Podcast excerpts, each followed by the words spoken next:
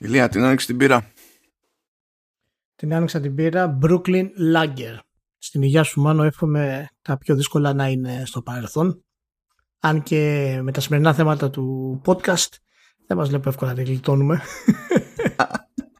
δεν ξέρω, δεν ξέρω γιατί. Επειδή έφτιαξε business plan ο Jim Ryan, εντάξει, σιγά τα άρεσε, Ηλία.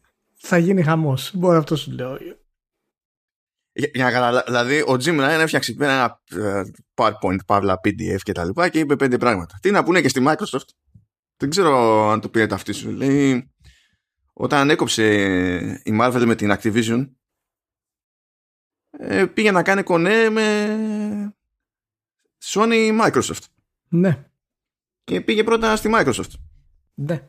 Και, και να κάνανε μια, αποκλειστική, μια συμφωνία με κάποια αποκλειστικότητα κτλ. Όπως κατέληξε μετά στη Sony με τα παιχνίδια Spider-Man και τα συνάφη. Ε, και το, το, το Xbox είπε όχι ας τα αφήσουμε γιατί θέλουμε να επικεντρωθούμε στα, στο δικό μας λέει IP. Και αυτό το είπαν κάπου εκεί μεταξύ 2013 και 2014. Γεια σας, γεια σας, γεια σας. Καλώς ήρθατε στο Vertical Slice 168, όπου και τα, τα πιο τρελά νέα χαίρουν ιδιαίτερες ανάλυσης. Και δεν υπάρχει πουθενά αλλού καλύτερη ανάλυση από το Vertical Slice. λοιπόν, τι, τι, ναι, εντάξει, κοίτα να δεις τώρα. Εντάξει, αυτό, αυτό θέλει όντως μια ανάλυση τώρα. Ε, είναι κουφό. Πρώτα απ' όλα, αυτό που δεν ξέρουμε με το timing ακριβώς είναι το ξέρεις, αν αυτό το πράγμα πήγε να γίνει αμέσως πριν ανέβει ο Spencer ή με το που ήρθε ο Spencer. Εντάξει, κοίτα να δεις τώρα. Για να είμαστε και πιο... Να τα βάλουμε τα πράγματα κάτω λίγο περισσότερο σε αυτό το κομμάτι. Γιατί το είδα φυσικά και εγώ και είδα και τον κόσμο βέβαια να κάνει σχόλια και να κοροϊδεύει ας πούμε όσους κάνουν συνήθως όλοι οι άσχετοι. Ε, Καταρχάς να πούμε ότι όλες αυτές οι αντιδράσεις έχουν επέλθει μετά την επιτυχία του Spider-Man. Ναι βέβαια. Έτσι. Οπότε είναι πολύ εύκολο τώρα να πεις όχι γιατί η Microsoft δεν έκανε αυτή την κίνηση τότε. Ε, δεύτερον, δεν ξέρουμε καν τους όρους συμφωνίας. Το πόσα χρόνια θα κλειδωνόταν η Microsoft σε αυτό και αν θα είχε όντως τους, ε, τους ικανότητα τους developers να προχωρήσουν σε κάτι τέτοιο. Και ενώ κατόπιν εορτής, αλλά εντάξει και επί του παρόντος στην ουσία μοιάζει μια κίνηση η οποία δεν την παρατάς, αν ήταν οποιοδήποτε άλλο super hero, δεν θα είχα ιδιαίτερο πρόβλημα. Μπορεί πάλι να τσινούσα, αλλά δεν θα είχα ιδιαίτερο πρόβλημα. Επειδή είναι ο Spider-Man όμως και δεν υπάρχει πιο δημοφιλής super hero του Spider-Man, ε, εκεί έχασες μια ευκαιρία. Αλλά το να προσποιούμαστε ότι επειδή έγινε επιτυχία το Spider-Man το πρώτο έχασε η Microsoft μια τεράστια ευκαιρία Μα η Microsoft δεν είχε πρόχειρη ας πούμε την Insomniac για να φτιάξει το Spider-Man. Είναι, ναι, είναι, λίγο, είναι λίγο τραβηγμένο αυτό το πράγμα και εάν το δεις και από την άλλη μεριά ε, και ότι μια εταιρεία που προσπαθεί να φτιάξει τα first party studio της το πρώτο πράγμα που δεν κάνεις είναι να τους φορτώνεις ένα τόσο βαρύ IP. Όποιο studio και είναι αυτό. Ε, και... σε αυτό συμφωνώ. Απλά ε, το timing εμένα με ζορίζει από την άποψη ότι το 2013 ή το 2014 η Microsoft ε, ψαχνόταν. Και για μερικά χρόνια ακόμη πάλι ψαχνόταν. Δηλαδή το 2017-2018 είναι που άρχισε να παίρνει φόρα και φαινόταν ότι πήγαινε να πάρει φόρα για τις δικές της παραγωγές και με εξαγορές κτλ. Δεν ξέρω δηλαδή σε τι μεταφραζόταν στο μυαλό του Xbox Exec τέλος πάντων το 2014 το ας μην μπλέξουμε με Marvel γιατί θέλουμε να ασχοληθούμε με δικά μας IP. Δεν ξέρω ακριβώς τι σήμαινε σε πρακτικό επίπεδο. Ναι, είναι κάτι το οποίο πραγματικά ε, δείχνει και το πόσο χαμένη ήταν η Microsoft εκείνη την εποχή. Αν και εγώ δεν είμαι της άποψης ότι ήταν 100% σίγουρο ότι έπρεπε να το κάνουν ε, αυτό το πράγμα και είπα τους, ε, τους λόγους. Από την άλλη, δεν ήταν επί εποχής Spencer. Και, και το λέω γιατί. Γιατί ο Spencer μπορεί να μην είχε την ιδέα ότι κοίτα να δεις θα βγάλουμε ένα νέο Spider-Man, αλλά θα είχε το όραμα και να πει ότι εγώ θα πάρω το Spider-Man, θα κάνω την επένδυση και σε τρία-τέσσερα χρόνια θα βγάλω ένα παιχνίδι αντίστοιχο. Εάν η, η συμφωνία έλεγε σε Microsoft, κοίτα να δεις, θα κάνεις τώρα συμφωνία, αλλά μέσα στα επόμενα δύο χρόνια θέλω παιχνίδι Spider-Man. Και ήταν αρκετά φυσιολογικό να ισχύει αυτό, γιατί τότε είχε ξεκινήσει ουσιαστικά και ο κύκλος Marvel και ήταν στα μπούνια του. Ανέβαινε δηλαδή το πρώτο phase. ε, η πίεση μπορεί να δέχτηκε η Microsoft εκείνη τη στιγμή να κόλωσε τα στούντιο και τον αρχηγό και να πει ότι παιδιά εμείς δεν μπορούμε να το κουβαλήσουμε αυτό το πράγμα. Ε, είναι παραπάνω. Αλλά ε, είναι πολύ εύκολο όταν κάποιος είναι απ' έξω και ακούει Spider-Man και έπρεπε να το πάρει η εταιρεία γιατί δεν ξέρουν καν πώς λειτουργούν οι εταιρείες και οι, και οι publishers σε αυτά τα θέματα. Γενικά είναι μια κίνηση η οποία θα περάσει στο αρνητικό της Microsoft. Πρόσεξε, εάν ισχύει όπως έχει μεταφερθεί. Ο Steven Kent στο δεύτερο volume του, του βιβλίου του ε, The Ultimate History of Video Games που το αναφέρει ε, δεν έχει εκτεταμένη αναφορά, έγγραφα, συζητήσεις και μαρτυρίες από όλες τις πλευρές. Εντάξει, αλλά η δήλωση που έχει είναι από ε, ονομασμένος, δηλαδή πώς να σου πω, είναι executive είναι... της, της Marvel, δεν είναι περαστικός, δηλαδή, ναι, ναι, με το όνομά του κτλ. Ναι, ναι, σίγουρα, σίγουρα, αλλά ούτε αυτό ξέρουμε ακριβώς το, το, το, τι εννοούσε αυτό το πράγμα. Ε, αλλά και, και, και πώς το είδε ο executive της Marvel την όλη διαδικασία. Γιατί αυτές οι συμφωνίες μεταφέρονται και με διαφορετικό τρόπο. Παρ' όλα αυτά, ε, έχει αρκετά λάθη τους σε άλλο πρώτο βιβλίο ο Κέντ. Δεν είναι από τους πιο φοβερούς. Και μάλιστα θυμάσαι τον είχαμε πάρει συνέντευξη στο GamePro τότε. Ε, και τα βιβλία του ήταν ένα από τα κορυφαία βιβλία, το κορυφαίο βιβλίο της εποχής για την ιστορία των video games. Φυσικά από τότε μέχρι τώρα έχει, έχει καταρρευτεί πολλά από τα πράγματα που είχε αναφέρει μέσα και είναι φυσιολογικό γιατί η ιστορία εξελίσσεται. Δεν είναι ότι έκανε κάτι λάθος ο άνθρωπος. Ε, αλλά έτσι όπως έχει μεταφερθεί γενικότερα, και η κίνηση που έκανε η Microsoft τότε για μένα θεωρείται αρνητική, αλλά δεν, θα είμαι, δεν είμαι της άποψης ότι έπρεπε 100% να πάει να το κάνει αυτό το πράγμα. Εγώ πιστεύω ότι δεν τη στεριάζε, ότι εξ αρχής στεριάζε περισσότερο στη Sony ε, και ότι ακόμα και αν μπαίνανε στη διαδικασία να μιλήσει Marvel, δηλαδή κάνε μου πρόταση εσύ, κάνε μου πρόταση κι εσύ και να δω τι θα διαλέξω, τι θα προτιμήσω, ότι θα έβρισκε τρόπο και θα είχε κίνητρο να, να πάρει το κονέ τέλος πάντων η Sony, διότι η Sony ήδη είχε πάρε δώσε με τη Marvel και είχε τα κινηματογραφικά Spider-Man.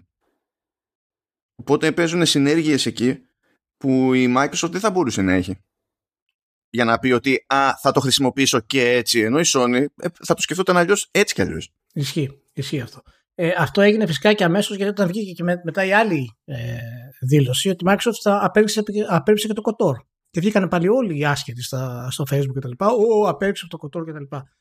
Κάτσε πιο για... κοτόρ, απέρριψε; Το remake του Kotor.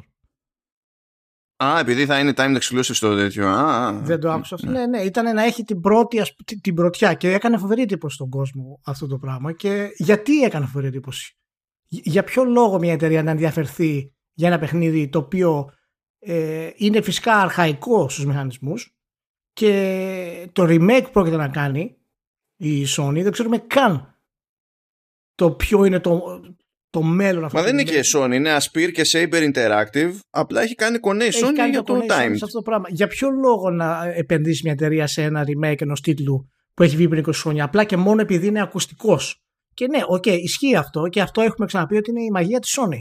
Η Sony έκανε αυτό το deal όχι γιατί το Kotor θα είναι system seller, όχι, το, όχι επειδή το Kotor θα πουλήσει εκατομμύρια, αλλά επειδή ξέρει ότι το, το hype, το, το άκουσμα και μόνο είναι αρκετό.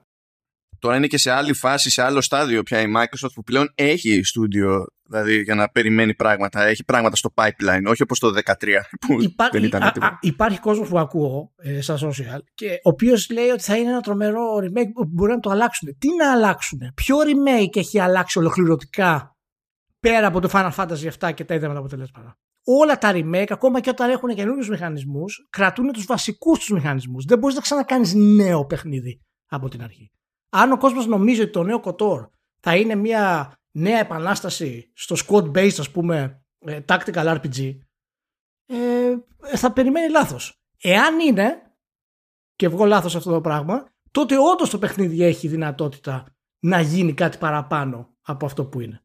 Αλλά ε, μην προσποιούμαστε ότι η γενιά των millennials ας πούμε καταλαβαίνει τι είναι το Kotor και ότι θα παραγοράσει το Kotor αυτή τη στιγμή. Εάν δεν είναι γρήγορο, αν δεν είναι snappy, tick tick να μπορεί να το, να το πάει. Λοιπόν, ας μην υπερβάλλουμε με αυτά τα πράγματα, αλλά να αναγνωρίσουμε και τα, τα κορυφαία ε, μπαλάκια που έχει η Sony σε αυτή την κατάσταση, γιατί κάνει τέτοιες κινήσεις μόνο και μόνο για να έχει το άκουσμα το brand.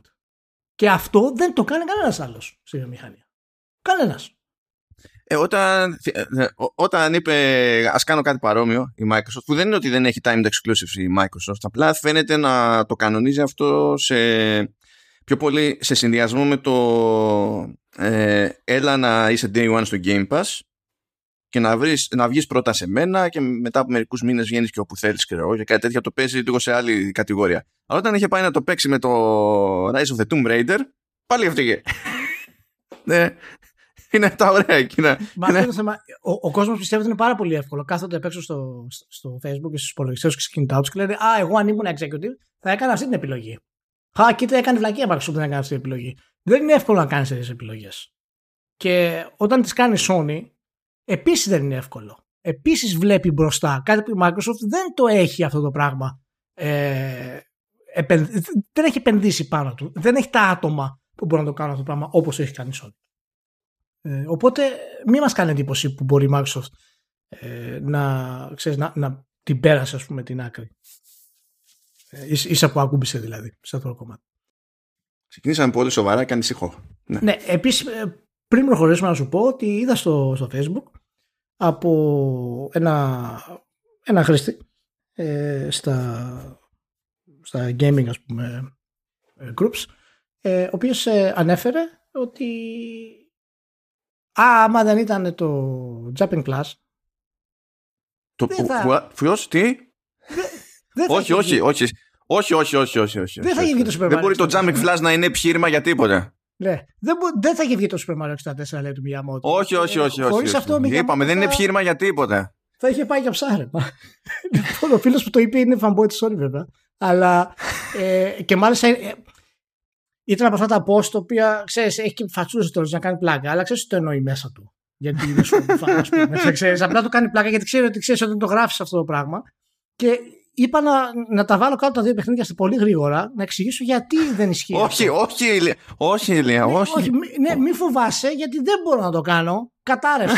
με το που έβαλα κάτω τα στοιχεία, ας πούμε, το πώς λειτουργεί το dynamic camera, το ότι το ένα είναι third person, το άλλο είναι first person, και είπα, Μαλακα τι κάθομαι και κάνω. Γιατί το κάνω αυτό το πράγμα; Γιατί το κάνω; Λοιπόν, οπότε είπα να μην το κάνω και απλά να πω ότι όχι.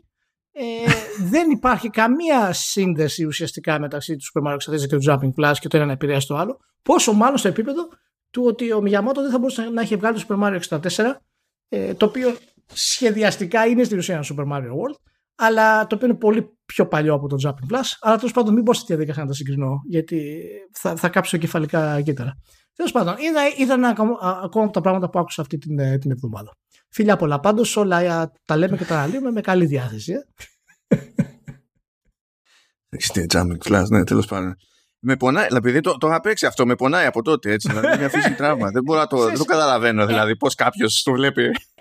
Ναι, ε, ε, επειδή είναι 3D, ε, είναι το πρώτο. Αλλιώς δεν θα υπήρχαν υπόλοιπα 3D. Από αυτό... Ναι, είναι αυτή η παπάντζα τη, του, του, του μπασίματος στη, στην εποχή με τα 3D graphics, όπου αν έπαιρνες οτιδήποτε και το έκανες 3D, ε, είχες πιάσει ένα μήνυμο επίπεδο μαγιάς. Το οποίο δεν βγάζει νόημα.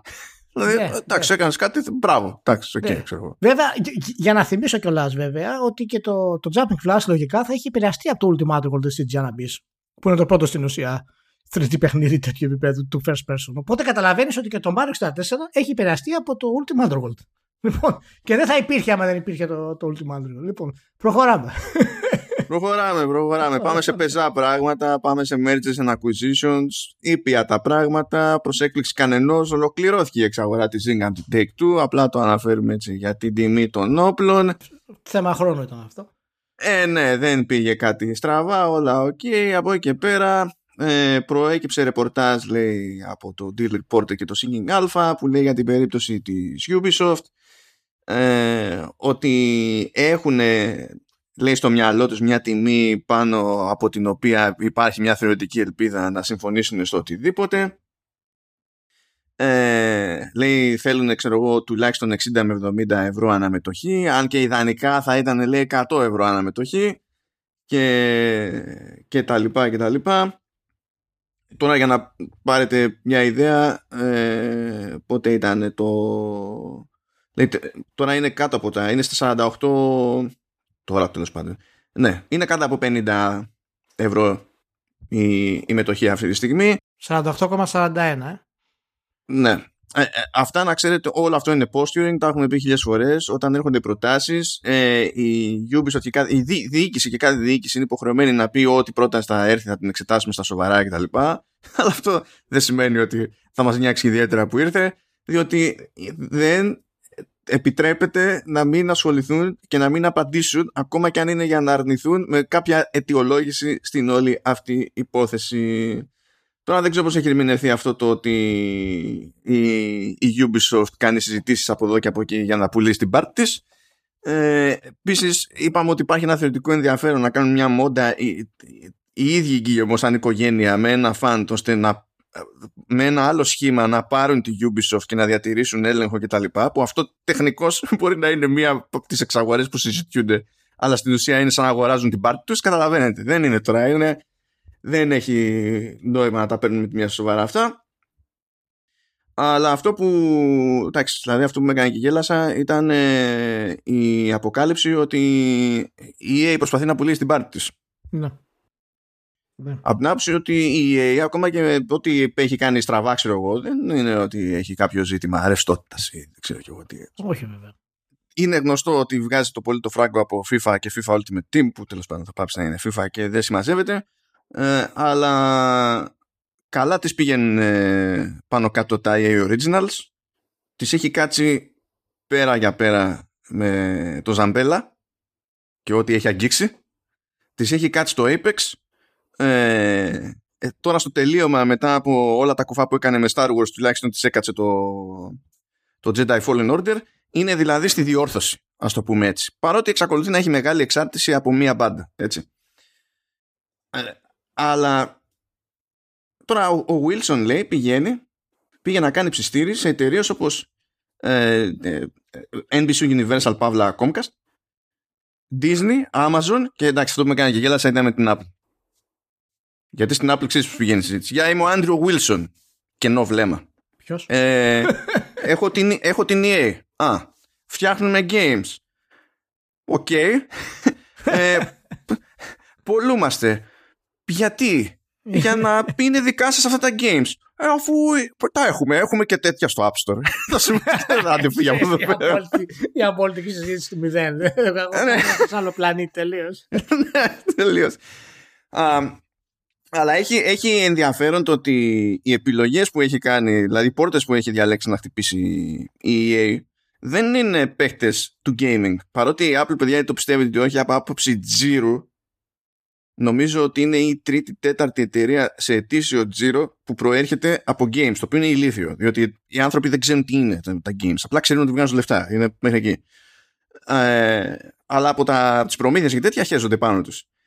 Πήγε στην ουσία σε μεγάλες εταιρείες που έχουν ε, μικρή ή μεγάλη εμπλοκή με τον ευρύτερο χώρο του entertainment. Δεν πήγε σε άλλους του, του gaming. Ναι, ίσως, ε, κοίτα, έχει να σταθούμε λίγο εδώ. Ε, γιατί υπάρχουν δύο πράγματα. Πρώτον, πρώτον είναι ότι βλέπουμε μια Ubisoft η οποία προσπαθεί ε, να, ρίξει, να, να χειριστεί τη μετοχή της με τέτοιο τρόπο ώστε να γίνει εξαγορά. Από την άλλη βλέπουμε εσωτερικά να γίνεται αγώνας να κρατηθεί σε ιδιωτικό κομμάτι ε, η Ubisoft, δηλαδή να περάσει την οικογένεια KMO. Εγώ δεν πιστεύω ότι έτσι όπως είναι τα πράγματα η Ubisoft μπορεί να συνεχίσει μόνη της. Έτσι όπως έχει πάει να χτίσει την όλη της business αυτή τη στιγμή. Δεν της έχουν βγει τα παιχνίδια τα οποία έχει κάνει τα τελευταία χρόνια ξερουμένου το Assassin's Creed έχει ιδιαίτερα προβλήματα στο να κάνει τη μετάβαση στο Assassin's Creed σε live action game γιατί θα φάει τρομερή, τρομερή αντίδραση από τους gamers εάν γίνει αυτό το πράγμα. Και αυτό το φοβάται η Ubisoft γιατί η Ubisoft πάντα φοβάται τους gamers και είναι σε μια κατάσταση η οποία θα φτάσει σε λίγο καιρό ε, να μην έχει άλλη επιλογή. Η μετοχή της που έφτασε στο 48,41 ευρώ αυτή τη στιγμή έχει, είναι στο μισό από ό,τι ήταν στην αρχή του χρόνου, έτσι. Στην αρχή του χρόνου ήταν στο 82-40.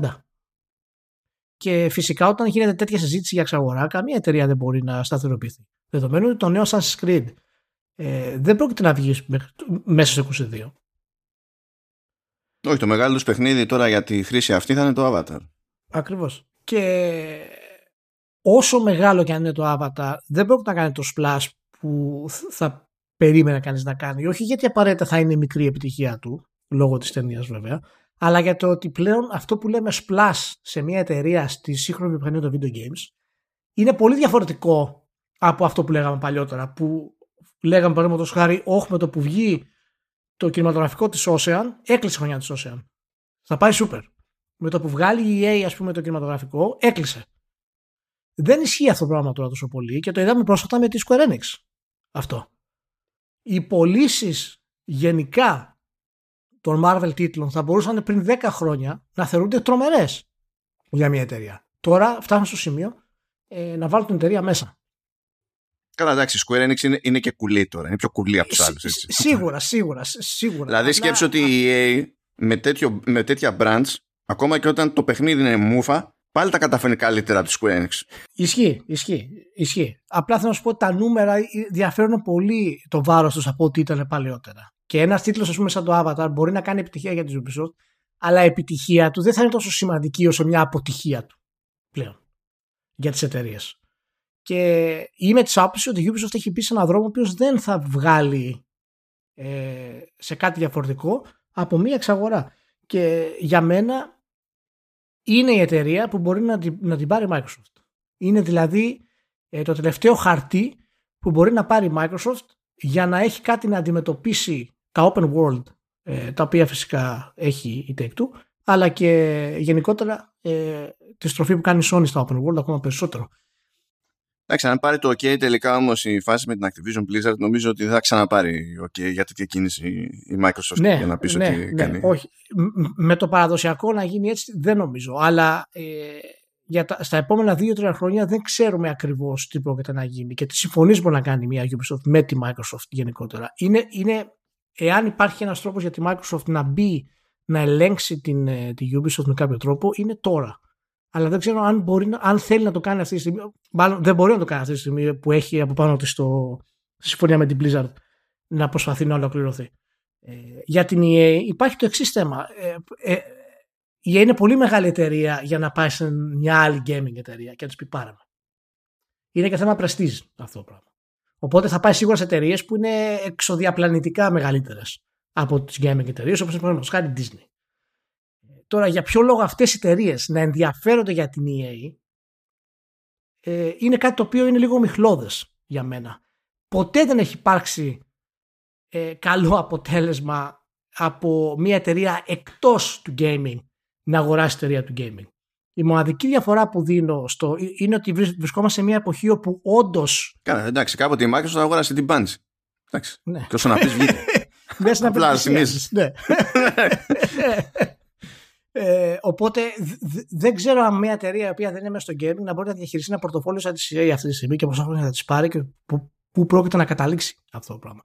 Παρ' όλα αυτά, ε, και, και το κλείνω εδώ, ε, η EA ε, ίσως είναι πιο πιθανό να πουληθεί ολοκληρωτικά σε κάποια εταιρεία από τη, από τη Ubisoft. Έτσι όπως είναι η κατάσταση. Ε, γιατί η, η EA δεν ξέρω πώς μπορεί να το τραβήξει ακόμα αυτό το πράγμα που κάνει τόσο με τα Star Wars όσο και με το FIFA κτλ. Η εταιρεία θα αρχίσει στην ουσία να μπαίνει μέσα σιγά σιγά δημιουργικά σε πολύ μεγαλύτερο βαθμό από ό,τι, από ό,τι ήταν πριν. Ε, είναι, είναι, είναι και η σε κάποιο μετέχμιο στην όλη διαδικασία. Θυμάσαι έχουμε ξαναπεί ότι η έκανε αυτούς τους κύκλους 7, 10, 12 χρόνια όπου ξυπνάει και ξαναποφασίζει. Το ξεκίνησε με το Jedi Fallen Order και είπε ότι πάμε να κάνουμε single player, πάμε να κάνουμε κάτι δημιουργικό, πάμε να κάνουμε κάτι καλό. Οπότε εύχομαι τουλάχιστον αυτό ε, να της βγει. Αλλά να, να πάει η εταιρεία στα χέρια μιας ομάδας η οποία είναι εκτός του video, των video games ε, δεν το θεωρώ καλό. Γενικά. Κοίτα, αυτό τώρα είναι λίγο πολύπλοκο. Δηλαδή, υποτίθεται ότι οι συζητήσεις που προχώρησαν περισσότερο ήταν με την NBC Universal. Και, ότι και λέει ότι τελικά δεν τα βρήκανε ε, στο τελικό κόστος και στη, και στη δομή της τελικής διοίκησης Πράγμα που σημαίνει ότι κατά πάσα πιθανότητα ο Wilson δεν έπαιρνε τη θέση που ήθελε. Τέλος πάντων, τα, τα, αυτό. Αυτό είναι corporate drama χειρί του είδους. από τη μεριά της NBC Universal, μάλλον και, ε, όπως και από την EA, υπάρχει ένα περιθώριο εκατέρωθεν να μπλέξουν με transmedia. Γιατί τη EA της λείπουν κατάλληλα IP για την περίσταση ε, και της NBC Universal της λείπει οτιδήποτε έχει να κάνει με games. Δεν έχει κάποιον να φτιάξει τίποτα. Η, η Amazon από την πλευρά της σαν ενδεχόμενος στόχος ας πούμε ε, είναι ότι προσπαθεί εδώ και χρόνια να κάνει κάτι με games και απλά δεν την παλεύει. Και ταυτόχρονα έχει το περιθώριο να κάνει πράγματα με transmedia. Η Apple εννοείται ότι έχει το περιθώριο να κάνει πράγματα με transmedia, αλλά η Apple δεν ενδιαφέρεται. Δηλαδή είναι, είναι, θα είναι forever funny το, η απόπειρα που έκανε αυτή του Wilson. Η Disney και ενδιαφέρεται για transmedia και μοιράζει κονέ εδώ και εκεί και έχει τα brands που έχει και money man, δηλαδή πρέπει να σου πω αν είσαι EA και σε πάρει Disney με το καλημέρα έχεις γλιτώσει το licensing fee. Κατευθείαν για ξέρω εγώ Star Wars και, και τα συναφή. Έχεις με τη μία οικονομία έτσι. Η Disney όμως έχει δείξει ότι δεν, πια, δεν ψάχνεται να έχει εσωτερική παραγωγή όχι, αλλά είναι και το άλλο με την Disney. Έτσι. Ε, απ' τη μία κόβεις το license και απ' την άλλη ξεχνάς και το Dead Space όμως. δηλαδή η εταιρεία, η, εταιρεία, θα γίνει τελείως φιλική προς την, προς την οικογένεια. απλά δεν νομίζω ότι μια εταιρεία, μια εταιρεία σαν την EA μπορεί να εξαγοραστεί από μια εταιρεία που δεν έχει σχέση με gaming και να μην, να μην παραμείνουν τα κεφάλια της EA στη διοίκηση δεν, δεν, όσο η Amazon και να ξέρει από business και από media και τα λοιπά. Δεν Όχι, εδώ έχει δείξει ότι τα έχει κάνει όλα μαντά. Ναι. Έτσι, ναι. Δεν μπορεί να διαχειριστεί μια εταιρεία σαν την EA. Είναι, είναι εφιαλτικό. Ειδικά με το schedule που έχει, που έχει η EA. Είναι, είναι δηλαδή αρκετά. Δεν ξέρω, ε, εμένα μου κάνει εντύπωση και που πήγανε στη. Η, η, η πρώτη εταιρεία, δηλαδή η πιο πιθανή ήταν η. Τέτοια, πώς, η NBC, είπες; Ναι, NBC Universal. Ναι. ναι. Πάντως, ε, ε, όλο αυτό εμένα μου φαίνεται ότι εντάσσεται σε ένα γενικότερο πλαίσιο που προσπαθούν όλοι να μπλέξουν, να αναπτύξουν τα IP τους εντός και εκτός από games παντού ε, και το φράγκο στα games είναι πλέον άπειρο, κάθε χρόνο πηγαίνει και παραπάνω και είναι τόσο μεγάλη business πλέον που μπορούν τέτοιοι παίχτες υπό συνθήκη να ενδιαφέρονται που παλιά δεν θα ενδιαφέρονταν ούτε, για, ούτε κατά λάθος. Δηλαδή πριν από 10-15 χρόνια ε, όχι η πόρτα δεν θα μπορούσε να χτυπήσει ο Wilson ή ο κάθε Wilson. Θα τον κοιτάζανε και θα σου λένε τι κάνεις εσύ εδώ παιδί μου, ποιος σε πείραξε, τι, τι, ε, κάποιο λάθος έχει γίνει. Ενώ τώρα έχει αλλάξει ρε παιδί μου το, το παιχνίδι όσο να πεις, αλλά τέλος πάντων. Ναι. Θα δούμε, θα δούμε. Θα δούμε. Πάντως εάν γίνει αυτό, εάν, ε, εάν η Ubisoft εξαγοραστεί από μια gaming εταιρεία, το οποίο το θεωρώ πολύ δύσκολο αυτή τη στιγμή. Δεν, οι άλλες εταιρείες δεν έχουν τα χρήματα να πάρουν τη, τη Ubisoft και το ίδιο γίνει και με την EA, τότε πραγματικά μπορούμε να μιλήσουμε ε, για τη νέα εποχή στη βιομηχανία των video games όσον αφορά στην ανάπτυξη των παιχνιδιών. Νομίζω ότι αυτό θα είναι βέβαια το κλείσιμο μιας μεγάλης εποχής και εγώ είμαι υπέρ αυτής της άποψης, το έχουμε ξαναπεί. Ε, το λεγόμενο consolidation, ας πούμε, για να φτάσουμε στο σημείο να το πούμε consolidation, θα πρέπει τουλάχιστον να γίνει η Ubisoft να αγοραστεί από μια εταιρεία, τουλάχιστον για να πούμε ότι είμαστε σε αυτό το επίπεδο ε, εγώ, εγώ το βλέπω, σίγουρα έχει τα αρνητικά του, αλλά γενικότερα είναι κάτι θετικό για τη βιομηχανία αυτό το πράγμα και σίγουρα μας πάει σε ένα νέο ε, επίπεδο δημιουργίας. Μα το κενό που προκύπτει σε τέτοιου είδους εταιρείες και καλά ότι ξέρεις, πλέον απορροφούνται από κάπου αλλού ε, προχωρώντας ε, καλύπτεται από άλλους σχηματισμούς καθώς ανοίγονται. Δηλαδή καλά αν πούμε η Embracer ξεχύνεται σαν τον Εμετό, ας το πούμε κάπως έτσι. Ε, για Riot δεν θα πω γιατί ανήκει στην ουσία όλη στη, στη Tencent. Αλλά η... Έλα σκάλωσα τώρα που είναι... Α, η Devolver ας πούμε. Ε, έχει, δικαι... έχει δικαίωμα, έχει μια πιθανότητα δηλαδή να ψάχνετε, έχει το περιθώριο να ψάχνετε να μεταμορφωθεί σε εισηγμένη επειδή αναπτύσσεται και αναπτύσσεται με τη στρατηγική που έχει τόσα χρόνια η οποία είναι τελείως αντισυμβατική με τον υπολείπων έτσι. Δηλαδή δεν είναι, το ζήτημα δεν είναι να κοιτάζουμε μόνο ποιοι απορροφούνται. Το ζήτημα είναι να βλέπουμε και ποιοι αναπτύσσονται και ανθίζουν για να καλύψουν τα κενά που δημιουργούνται. Και το ζήτημα είναι να αποφύγουμε αυτά τα κενά, να μην μείνουμε με τα κενά. Ναι. Είμαστε στο σημείο που ε, εταιρείες που είναι πραγματικά ε, μεγάλες δυσκολεύονται να επιβιώσουν σε αυτή την πίστα έτσι. Ε, το βλέπουμε αυτό με τη Ubisoft, γι' αυτό τα Assassin's Creed έχουν μπει σε αυτό το κύκλο. Το βλέπουμε με την EA. Ε, και είναι πράγματα τα οποία δεν μπορεί να κάνει μια εταιρεία πλέον μόνη της. Ο ανταγωνισμός είναι αμήλικτος, χρειάζεται ένα μαξιλάρι. Το όπω γίνει και σε άλλες βιομηχανίες. Και αυτές οι εταιρείες για να επιβιώσουν στον βαθμό και στην ποιότητα που πρέπει να επιβιώσουν, αναγκαστικά εν τέλει θα, θα εξαγοραστούν ή θα μικρύνουν για να επιβιώσουν. Λοιπόν, OK, okay, προχωράμε. Προχωράμε. Είχαμε, έχουμε κάβα εδώ από αποτελέσματα τριμήνου και τα λοιπά. Δύο Ιάπωνες έχουμε σε αυτή την περίπτωση. Square Enix και Sega. Δεν το φόρτωσα παραπάνω. Μάλλον καλά έκανα έτσι όπως έχει πάει το επεισόδιο μέχρι τώρα. Ε, εντάξει, Square Enix ε, προς έκπληξη κανενός ε, βελτιώθηκαν τα νούμερά της για το, για το έτος και η καλύτερη συνεισφορά ήρθε από το Final Fantasy 14 και την κυκλοφορία του expansion Endwalker διότι κατά τα άλλα Outriders το remake του Nier Replicant και το Guardians of the Galaxy δεν πιάσανε τους στόχους που ήθελε η Square Enix αλλά άσχετα με το αν τους πιάσανε ή όχι δεν βοήθησαν να πουληθούν τόσα κομμάτια όσο είχαν πουληθεί την προηγούμενη χρονιά όπου ξεκίνησε με, μια θεωρητική φούρια πριν συνειδητοποιήσουν όλοι ότι έκαψαν τέλος πάντων το, το Avengers και με πιο συγκεκριμένη φούρια το πρώτο μέρος του remake του Final Fantasy VII.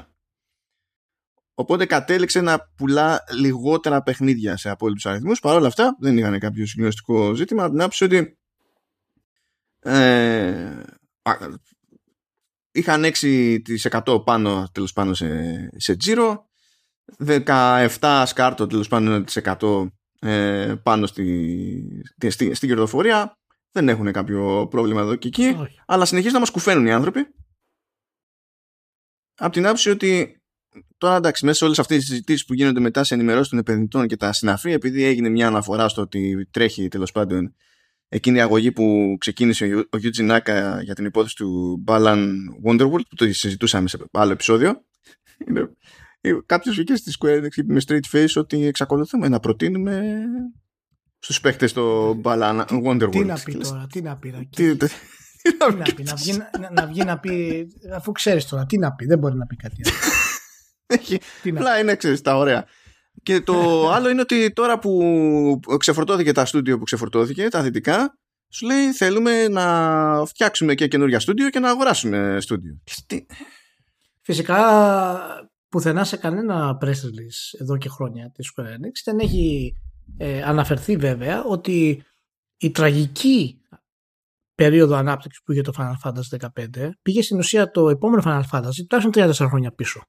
Δεν το αναφέρουν φυσικά αυτό το πράγμα γιατί ο κύκλος αυτός που έχει η Square Enix ε, τροφοδοτείται από τα single player Final Fantasy. Και έχει καθυστερήσει τόσο πολύ το επόμενο Final Fantasy συγκριτικά ε, και όχι απαραίτητα από θέμα χρόνου αλλά από θέμα αναδιάταξης των ομάδων για να μπορέσουν να βγάλουν αποτέλεσμα χωρίς να καθυστερήσουν πάλι τόσο πολύ όπως έγινε το 2015 και Όλες οι επιλογές της Square Enix είναι κακές όσον αφορά τα, τα estimates και το τι υπολογίζει να πουλήσουν οι τίτλοι. Τα έχουμε ξαναπεί αυτό το πράγμα και το είδαμε και ε, στα, στα, τελευταία ας πούμε, αποτελέσματα που φέρανε και την πώληση των δυτικών στούντιο. Αλλά ένα από τα βασικά της προβλήματα είναι ότι ο, ο, ο, ο κύριος κορμός ε, των εσόδων της που έρχεται ανά 7 με 8 χρόνια από το Final Fantasy ε, το single player έχει, πάει, έχει, έχει χαλάσει, έχει πάει πίσω και αυτό ευθύνεται πάρα πολύ το, η, η κάκιστη, άθλια και απαράδεκτη παραγωγή του Final Fantasy 15. Και μέχρι να αναδιοργανώσουν την κατάσταση, μέχρι να αποφασίσουν τι θα κάνουν μετά, μέχρι να όντως να αρχίσουν την προπαραγωγή και την παραγωγή, είναι τώρα στην παραγωγή βέβαια, έτσι, ε, δίνουν όσο μπορούν περισσότερο Final Fantasy 14. Το μοναδικό στην ουσία Final Fantasy αυτή τη στιγμή που κρατάει την εταιρεία επάνω. Δηλαδή, αν κοιτάξεις τα τελευταία 2-3 χρόνια, το Final Fantasy 14 Online έχει αντικαταστήσει το single player. Προσπαθεί να το αντικαταστήσει στην ουσία το single player. Έτσι, γιατί ναι, μεν από θέματα εσόδων το Final Fantasy 14 το online είναι πιο σταθερό, αλλά δεν έχει αυτό το umf των πωλήσεων που έχει το Final Fantasy 15. Αυτό που σου φέρνει δηλαδή και την εξάπλωση του brand και όλα τα συνέβη. Αλλά όταν κάθε φορά βγαίνει expansion όμως, κάνει παφ το οποίο πάλι έχει περισσότερο λογική τυπικού Final Fantasy. Ξέρεις, βγάζουμε καινούριο Final Fantasy και ξαφνικά γίνεται ένα μπαμ. Ναι, μα, μα, δεν είναι τυχαίο το ότι τα τελευταία expansions του Final Fantasy 14 είναι στην ουσία single player. Δηλαδή, αν τα έβαζε single player, θα είχε τρομερή επιτυχία γιατί έχουν καταπληκτικό story. Ε, είναι τρομερό. Δηλαδή, το μπέρδμα που περνάει αυτή η εταιρεία. Συγγνώμη. Το μπέρδμα που περνάει αυτή η εταιρεία είναι, είναι πέρα από κάθε λογική.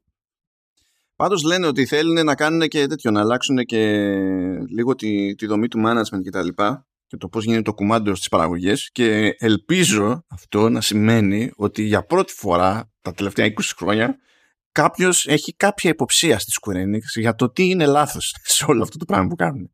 Αλλά δεν ξέρω τι. Ναι. Δεν έχουν άλλη επιλογή, αλλά ξέρεις το εκεί. Η περηφάνεια των Ιαπώνων τώρα να κάτσουν κάτω και να πούμε τα κάναμε θάλασσα είναι πολύ δύσκολο. Πρέπει να πάρει πολύ καιρό για να το κάνουν αυτό το πράγμα. Αλλά νομίζω έχουν φτάσει σε αυτό το σημείο που έχουν φτάσει γιατί πρέπει αυτά τα αποτελέσματα που δεδομένου, ε, δεδομένου των τελευταίων χρόνων θα πρέπει να έχουν κάνει πάρτι Square Enix αυτή τη στιγμή. Και μάλιστα είναι και, και το κομμάτι της, το amusement ας πούμε κομμάτι της εταιρείας που έχει και τα, και τα arcades έχει επίσης αρχίσει να ανεβαίνει.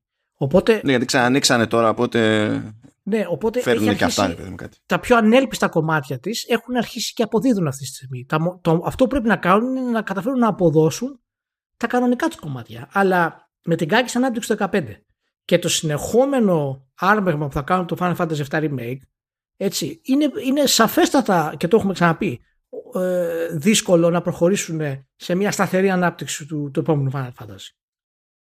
Και πραγματικά ε, δεν ξέρω, όχι δεν έχουμε νέα για το τι πρόκειται να γίνει. Ε, έχω αρχίσει να ανησυχώ μήπως έχουν πέσει πάλι σε ένα πρόβλημα ανάπτυξη όπως είχαν με το, με το Final Fantasy 15. Κάνω νομίζω ότι αυτό θα το έχουν πάθει με τη συνέχεια του, του remake. Το 16 πρέπει να είναι λίγο πιο ομαλή η φάση γιατί που και που πετάγονται και λένε ότι τα πράγματα είναι ok, ε, έχουμε να δείξουμε πράγματα, θα τα δείξουμε σύντομα και το τάδε είναι έτοιμο, το τάδε είναι έτοιμο, άσχετα με το ποιο θα είναι το αποτέλεσμα, ρε παιδί μου. Τους βλέπω, ξέρεις, και ψιθυρίζουν με μια σαφήνεια πλέον. Ενώ για το δεύτερο μέρος του, του remake δεν ψιθυρίζει κανένας τίποτα. Γιατί άραγε είναι ονομούρα εκεί πέρα. Μπράβο. Ακόμα και οι ψήθυροι που κάνουν, ε, πραγματικά θέλουν να, να δω ακριβώς σε τι κατάσταση βρίσκονται. Αυτή και να μας δώσουν ένα, ένα, ένα παράθυρο κυκλοφορίας. Καλή τύχη. Καλή anyway. τύχη. Πάμε λίγο Σέγγα. Πάμε λίγο Sega, γιατί έχει πλάκα η Sega, ειδικά μετά από τη συζήτηση για, το, για τη Square Enix. Βγαίνει η Sega και σου λέει: Παιδιά, είμαστε του πάνω. Σχεδόν 16% πάνω οι, οι πωλήσεις και στην τελική βγάλαμε 7 παιχνίδια, λέει όλα και όλα. Και όταν δεν ήταν και όλα αυτά καινούργια στην ουσία. Οπότε για να πούμε ότι δηλαδή, ξεκινήσαμε κάπου από το 0 και τα λοιπά. Ε, έχει πλάκα, αυτό είναι λογικό γιατί πριν μπαίνανε μέσα με χίλια ε, από πατσίνκο και τα λοιπά η κερδοφορία πήγε τέρμα θεού επειδή ξανανοίξανε τώρα για κυκλοφορεί ο κόσμος. Έχει δηλαδή σου λέει ανέβηκε λέει κερδοφορία 392% το operating income και το ordinary, το ordinary income ανέβηκε λέει 1858% γιατί ήταν στα κάτεργα πριν τελείως Α, λέει, α, άκου τώρα, θυμηθείτε με ποιους τίτλους ζορίστηκε υποτίθεται και δεν, θεωρεί, δεν έμεινε ικανοποιημένη η διοίκηση της Square Enix. Και ακούστε τώρα ποιους τίτλους θεωρεί η Sega ότι τα πήγανε μια χαρά ικανοποιητικά. Humankind, το Lost Judgment, Sonic Colors Ultimate, Super Monkey Ball Banana Mania. Ποιος είναι εδώ πέρα, ποιο είναι, για να δω. Το Games Industry έπαθε κεφαλικό και γράφει, ε, γράφει Super Mario Ball Banana Mania. ε, Shin Megami Tensei 5 που εκτός Ιαπωνίας δεν έχει καν την έκδοση η, η Sega Football Manager 2022 και Total War Warhammer 3 η Sega θεωρεί ότι όλα αυτά πήγαν καλά και η Square Enix έχει τα IP που έχει και δεν ε, θεωρεί, ξέρεις, το Final Fantasy 14 ότι, ότι κάτι πήγε καλά όντως. Δηλαδή είναι όλα... δεν ξέρω και εγώ τι ας πούμε.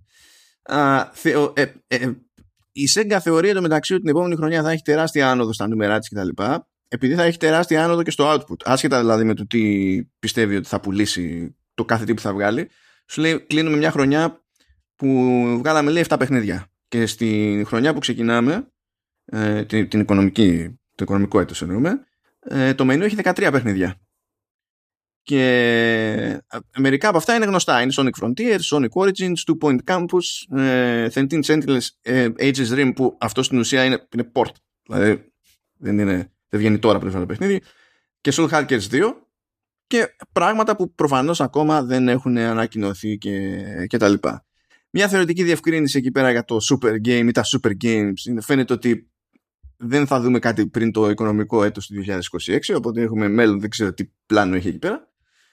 Είπε ετοιμάζεται και τρίτη ταινία Sonic λογικό γιατί πηγαίνει. Είναι το ένα καλό πράγμα που έχει το Sonic franchise αυτή την περίοδο. Αν και λέει έχει μεγάλες ελπίδες για το Sonic Frontiers και λέγονται πράγματα τώρα που λέει πώς καθόρισε το Sonic Adventure τα επόμενα 20 χρόνια τίτλων Sonic ελπίζουμε το ίδιο να πετύχουμε Sonic Frontiers. Ε, δεν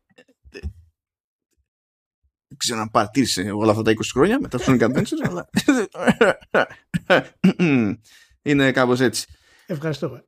Αυτό που με κούφανε περισσότερο είναι που λέει, παιδί μου, ότι ετοιμάζουμε, λέει, πολλαπλά remakes, remasters και, και νέα games για αυτή τη, για, για αυτή τη χρονιά. Και, okay.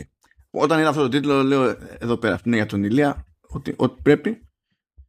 Αλλά μετά με έστειλε ακόμη περισσότερο, διότι ε, και spin και τέτοια που δεν είναι νέα IP τα ορίζει λίγο περίεργα η, η Sega. Δηλαδή θεωρεί τα Judgment ότι δεν είναι νέο IP, δεν είναι ξέχωρο IP τέλος πάντων και ότι είναι spin-off του Yakuza.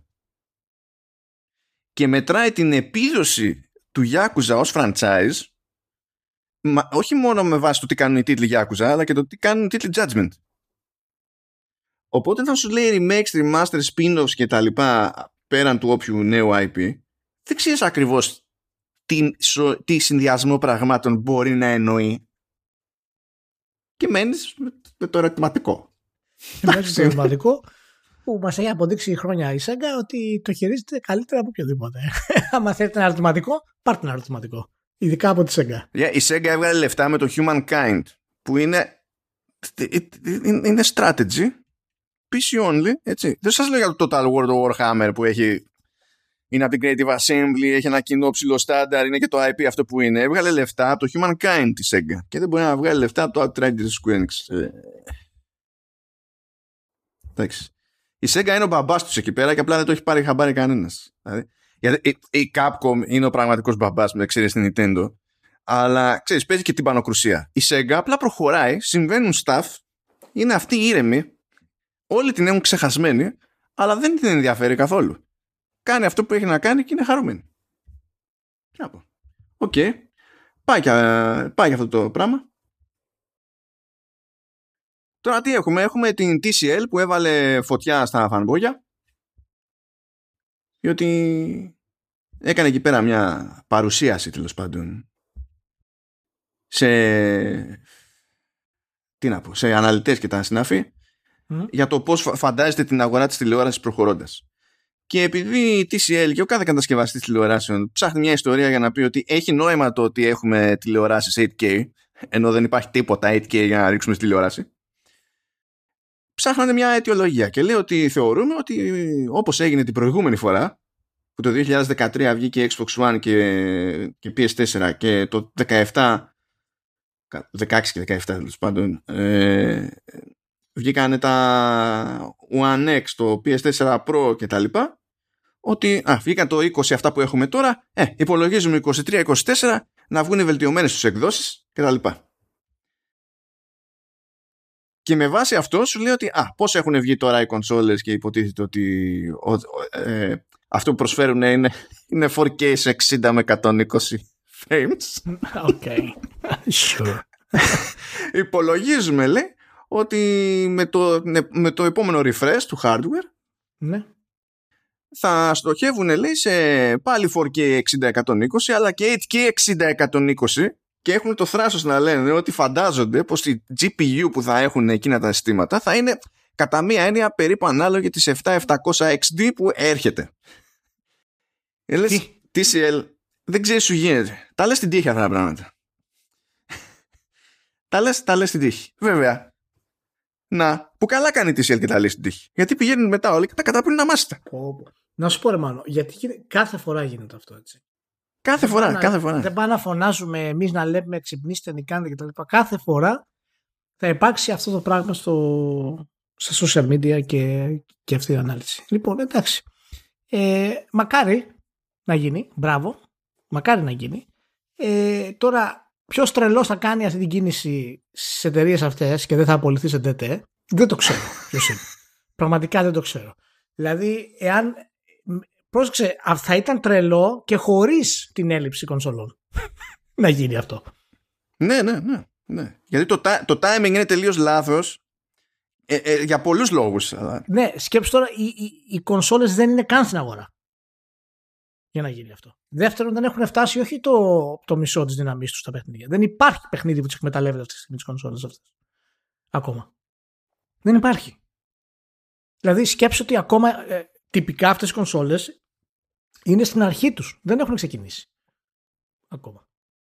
Και αν πούμε και δούμε ε, τι βγήκε ας πούμε την προηγούμενη γενιά στο τέλος αυτές οι κονσόλες ας πούμε σε 4 χρόνια, 5 χρόνια θα βγάλουν πράγματα τα οποία θα χτυπάμε το κεφάλι μας στο, στο ταβάνι. Θα είναι σφαγή. Και θέλεις να κόψεις όλη αυτή την ανάπτυξη, όλα αυτά τα tools, όλο αυτό το, το χτίσιμο που έχεις κάνει για να πεις στον κόσμο και τα δεις, πάρε και μια κονσολά μέσα στα, σε, σε επόμενα δύο χρόνια. Όχι Παναγία μου. Τέλος πάντων, ε, πραγματικά, εάν γίνει κάτι τέτοιο, θα είναι από τις μεγαλύτερες εκπλήξεις που έχει γίνει στη βιομηχανία. Από την άλλη, για να το πούμε και αυτό και να μου πεις και τη γνώμη σου τέλο αυτό, είναι ίσως ο μοναδικός τρόπος να προσπεράσεις αυτό το, ε, αυτή την ξηρασία που έχουμε από τα chip. Μήπως ξέρω εγώ υπάρχει περίπτωση τα επόμενα chip να μπορούν να βγουν πιο γρήγορα και έτσι να πούνε εταιρείες θα φάμε στην αρχή το μεγάλο αυτό που κάναμε αλλά θα έχουμε σταθερή ποσότητα πούμε, παραγωγής μετά από δύο χρόνια σε αυτά τα chip. Υπάρχει τέτοια δυνατότητα; Ε, όχι. Όχι.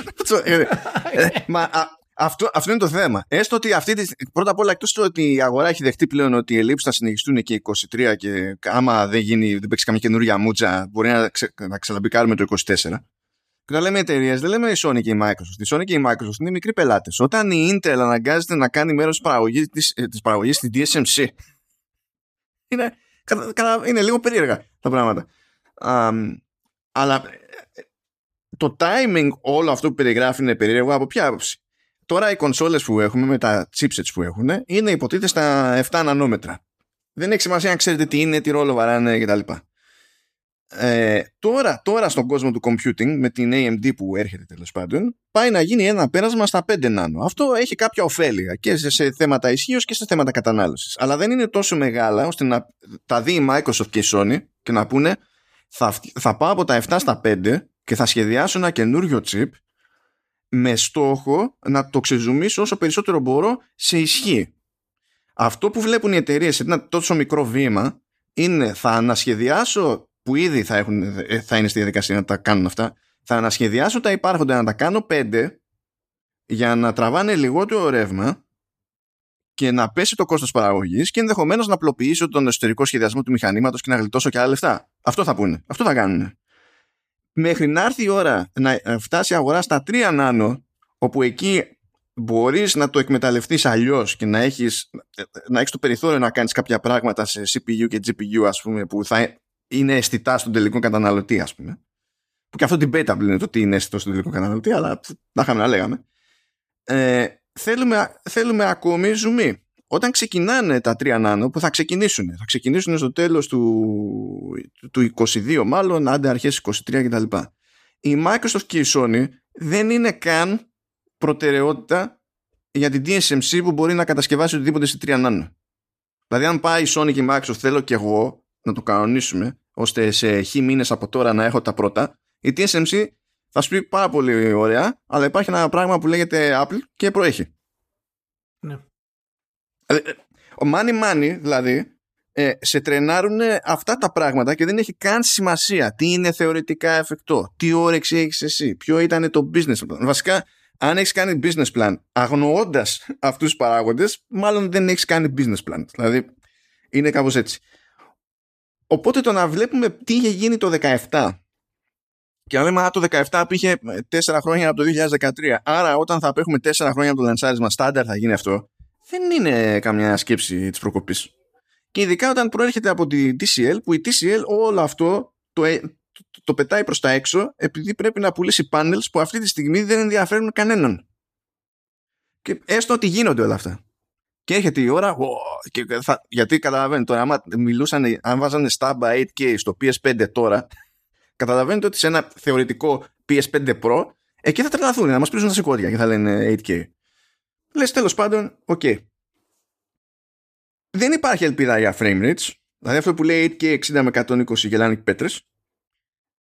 Και, και ποια θα είναι η θέση, ποια θα είναι η θέση της αγοράς του καταναλωτή και τα λοιπά ως προς την πρόοδο που περιμένει ή δεν περιμένει σε θέματα ray tracing. Δεν γίνονται όλα αυτά ταυτόχρονα. Εδώ, εδώ δεν έχουμε τέτοιο. Εδώ έχουμε σενάρια με παιχνίδια που βγαίνουν τώρα και όχι τα 4K 60 δεν λειτουργούν όπως πρέπει. Τα 4K 30 δεν λειτουργούν έτσι όπως πρέπει. Και είναι παιχνίδια που είναι και στημένα για cross-gen. Οπότε δεν είναι, ξέρεις, ότι σχεδιάστηκαν να είναι και ογκόλυδοι και δεν την παλεύει το hardware και τέτοια. Τι, τι, τι, τι, να λέμε τώρα; Δηλαδή, τι να λέμε, προχωράμε. Προχωράμε. Τι να λέμε άλλο. Τι να λέμε. Λοιπόν, θα δούμε. Προχωράμε. Και ήρθε η ώρα. Α, όχι, τώρα ήρθε η ώρα. Ένα γρήγορο πέρασμα λίγο από, από σπόντα με Game Pass. Απλά θέλω να σημειώσω ένα άρθρο του Κοτάκου το οποίο είναι εξόχως άθλιο. Ε, λέει λοιπόν ο... Ναι. ναι. Λέει λοιπόν ο τίτλος After years of hype, the Xbox Game Pass burnout is here. Η θέση του άρθρου είναι ότι επειδή πήγαν πίσω οι τίτλοι της Bethesda και δεν έχει Microsoft κάτι δικό της μεγάλο first party στο αμέσως επόμενο διάστημα, ότι ε, ε, επήλθε ο κόπος σε συνδρομητές και αρχίζουν και παγώνουν συνδρομές. Όχι απαραίτητα για πάντα, αλλά επειδή δεν βλέπουν ένα νόημα να, είναι, να συνεχίζουν να τις έχουν. Αυτό μπορεί να συμβαίνει σε κάποιο βαθμό σε όλες τις συνδρομητικές υπηρεσίες, είναι το λεγόμενο churn rate, που το ζήτημα είναι να είναι χαμηλό. Δεν ξέρουμε ποιο είναι το churn rate, πολλά πράγματα δεν ξέρουμε για, το, για την περίπτωση του Game Pass, δεν είναι αυτό το θέμα. Αλλά λέω, κάτσα να δω πώς το εξηγεί αυτό, πώς παίρνει αυτή τη θέση; Και ποια είναι τα δεδομένα, Ελία; Τα δεδομένα είναι τι έχουν πει μερικοί δημοσιογράφοι μεταξύ τους για το αν οι ίδιοι ε, θα κόψουν τώρα τη συνδρομή που είχαν στο Game Pass ή όχι. Αυτό είναι το δείγμα. Δηλαδή είναι σαν να πούμε εμείς μεταξύ μας ότι για μερικούς μήνες θα κόψουμε το Game Pass ή θα κόψουμε το Netflix ή θα κόψουμε το PlayStation Plus και να γράφει κάποιος άρθρο και να λέει ότι αυτό είναι ένδειξη ότι έχει μεγάλο churn rate η υπηρεσία ΑΒΓ. Είναι άθλιο. άθλιο, εντάξει, είναι, άθλιο. είναι πραγματικά ένα κάκιστο άρθρο. Ε, είναι, είναι βασικά απλά μια προσωπική προτίμηση η οποία, η οποία περνιέται ως, ε, ως άρθρο. Μάλιστα αναφέρει μέσα ότι γενικά ο μοναδικό τίτλος που μου άρεσε να παίξω στο τέλος ήταν το track του Yomi. Άρα, επειδή μόνο αυτό του άρεσε, δεν γίνεται να υπάρχει άλλος AAA τίτλος να του αρέσει αυτό το πράγμα και επειδή δεν υπάρχει νέος AAA τίτλος έχει παίξει όλους τους υπόλοιπους AAA τίτλους που αναφέρει μέσα το... Ε, ναι, ναι, τα ρωτάνε αυτά, αφού είναι δημοσιογράφος, εννοείται. Θα έχει παίξει, όλα για, τα έχει παίξει. Για το πρόβλημα δεν είναι φυσικά εάν έχει AAA τίτλους στο Game Pass, είναι αν έχει τίτλους που μου αρέσουν εμένα το Game Pass. Οπότε ε, και από αυτούς πόσους έχω παίξει. Δεν έχει σημασία πόσους έχω παίξει, σημασία έχει να τους ξέρω. Οπότε δεν υπάρχει ε, λογική να τους ε, βάλουμε κάτω αυτούς τους τίτλους και ήταν και η αιτία που είπαμε πριν, γιατί αν το Game Pass έχει πρόβλημα AAA τίτλων, τότε η Sony που προσφέρει τους ίδιους AAA τίτλους που έχει προσφέρει εδώ και χρόνια, δεν έχει κάτι καινούριο στην ουσία. Ούτε καν τα καινούργια παιχνίδια δεν θα είναι μέσα. Για ποιο λόγο να μην έχει πολύ μεγαλύτερη κριτική για αυτό το πράγμα; Γιατί να μην κάνεις ένα άρθρο για αυτό το πράγμα; Αφού είναι ο ίδιος λόγος στην ουσία. Έχει ένα quote μέσα που είναι, δεν θυμάμαι ποιος τέλος πάντων δημοσιογράφος. Έλεγε ότι όσοι έχουν τα πράγματα με το Game Pass, ε, μου φαίνεται καλύτερη πρόταση το, το, η νέα εκδοχή του PlayStation Plus. Το κοιτάω. Είναι, τρο... δεν, είναι δεν κατάλαβα πώς συνδυάζονται αυτές οι δηλώσεις. Δηλαδή να μου πεις εγώ γουστάρω και τα δύο ή δεν γουστάρω κανένα. μου βγάζει περισσότερο νόημα. Είναι τρομερό. Είναι τρομερό πραγματικά. Ε, ναι. Τέλος πάντων, ας προχωρήσουμε γιατί δεν υπάρχει λόγος να το συζητήσουμε άλλο ε, αυτό το άρθρο, αλλά ναι. Και από σπόντα να πούμε ότι τέλος πάντων δεν, δεν ακούγεται πρώτη φορά. Υπάρχει το λεγόμενο project που λέγεται Keystone. Υποτίθεται ότι κάποιο μηχανάκι προσπαθεί να φτιάξει εκεί σαν glorified HDMI stick η Microsoft ώστε να το κοτσάρουμε κάπου και να έχουμε πρόσβαση στο Xbox Cloud Gaming. Αυτό δεν είναι καινούριο σαν φάση. Ε, έχει πετάξει υπονοούμενα κτλ. Αλλά είναι, έκανε μια δήλωση στο Windows Central που είναι πιο στάνταρ παραδοχή ότι αυτό είναι στα σκαριά αλλά ταυτόχρονα λέει ότι έχουμε καιρό ακόμη οπότε φαίνεται ξέρω εγώ, κάτι πήγε στραβά δεν το θεωρούν ακόμη super duper προτεραιότητα θεωρούν ότι πρέπει να βγει από beta το cloud gaming ότι πρέπει να πάει πρώτα σε περισσότερες χώρες για να έχει νόημα Μπορεί, δεν ξέρουμε, αλλά τέλος πάντων είναι μια κανονική παραδοχή ότι αυτό το project και υφίσταται και, και προχωρά για την ιστορία. Πάμε, τα αφήνουμε αυτό. Και τώρα παιδιά έχουμε Sony. Έχουμε την εκκίνηση του καινούριου PlayStation Plus με τα τρία levels στην ασιατική αγορά. Ε, εμείς περιμένουμε τη σειρά μας ακόμη. Ε, αυτό που δηλαδή ε, και ε, συνέβησαν πράγματα και μπορούμε να σημειώσουμε για πράγματα. Που εμένα μου αρέσει που ε, τελικές διευκρινήσεις για το και φτιάξανε και ένα υποτίθεται βοηθητικό πίνακα επειδή πήραν χαμπάρι ότι δεν καταλαβαίνει κανένας την ιστορία και τον φτιάξανε και τον πετάξανε στο επίσημο blog την ημέρα που ξεκινούσε η νέα εκδοχή του PS Plus στην Ασία. Γιατί δεν χρειάζεται να τα ξεκαθαρίσει αυτά πιο πριν. Είναι την ημέρα που τη βγάζουμε, τότε θα σας τα εξηγήσουμε όσο καλύτερα μπορούμε. Έτσι.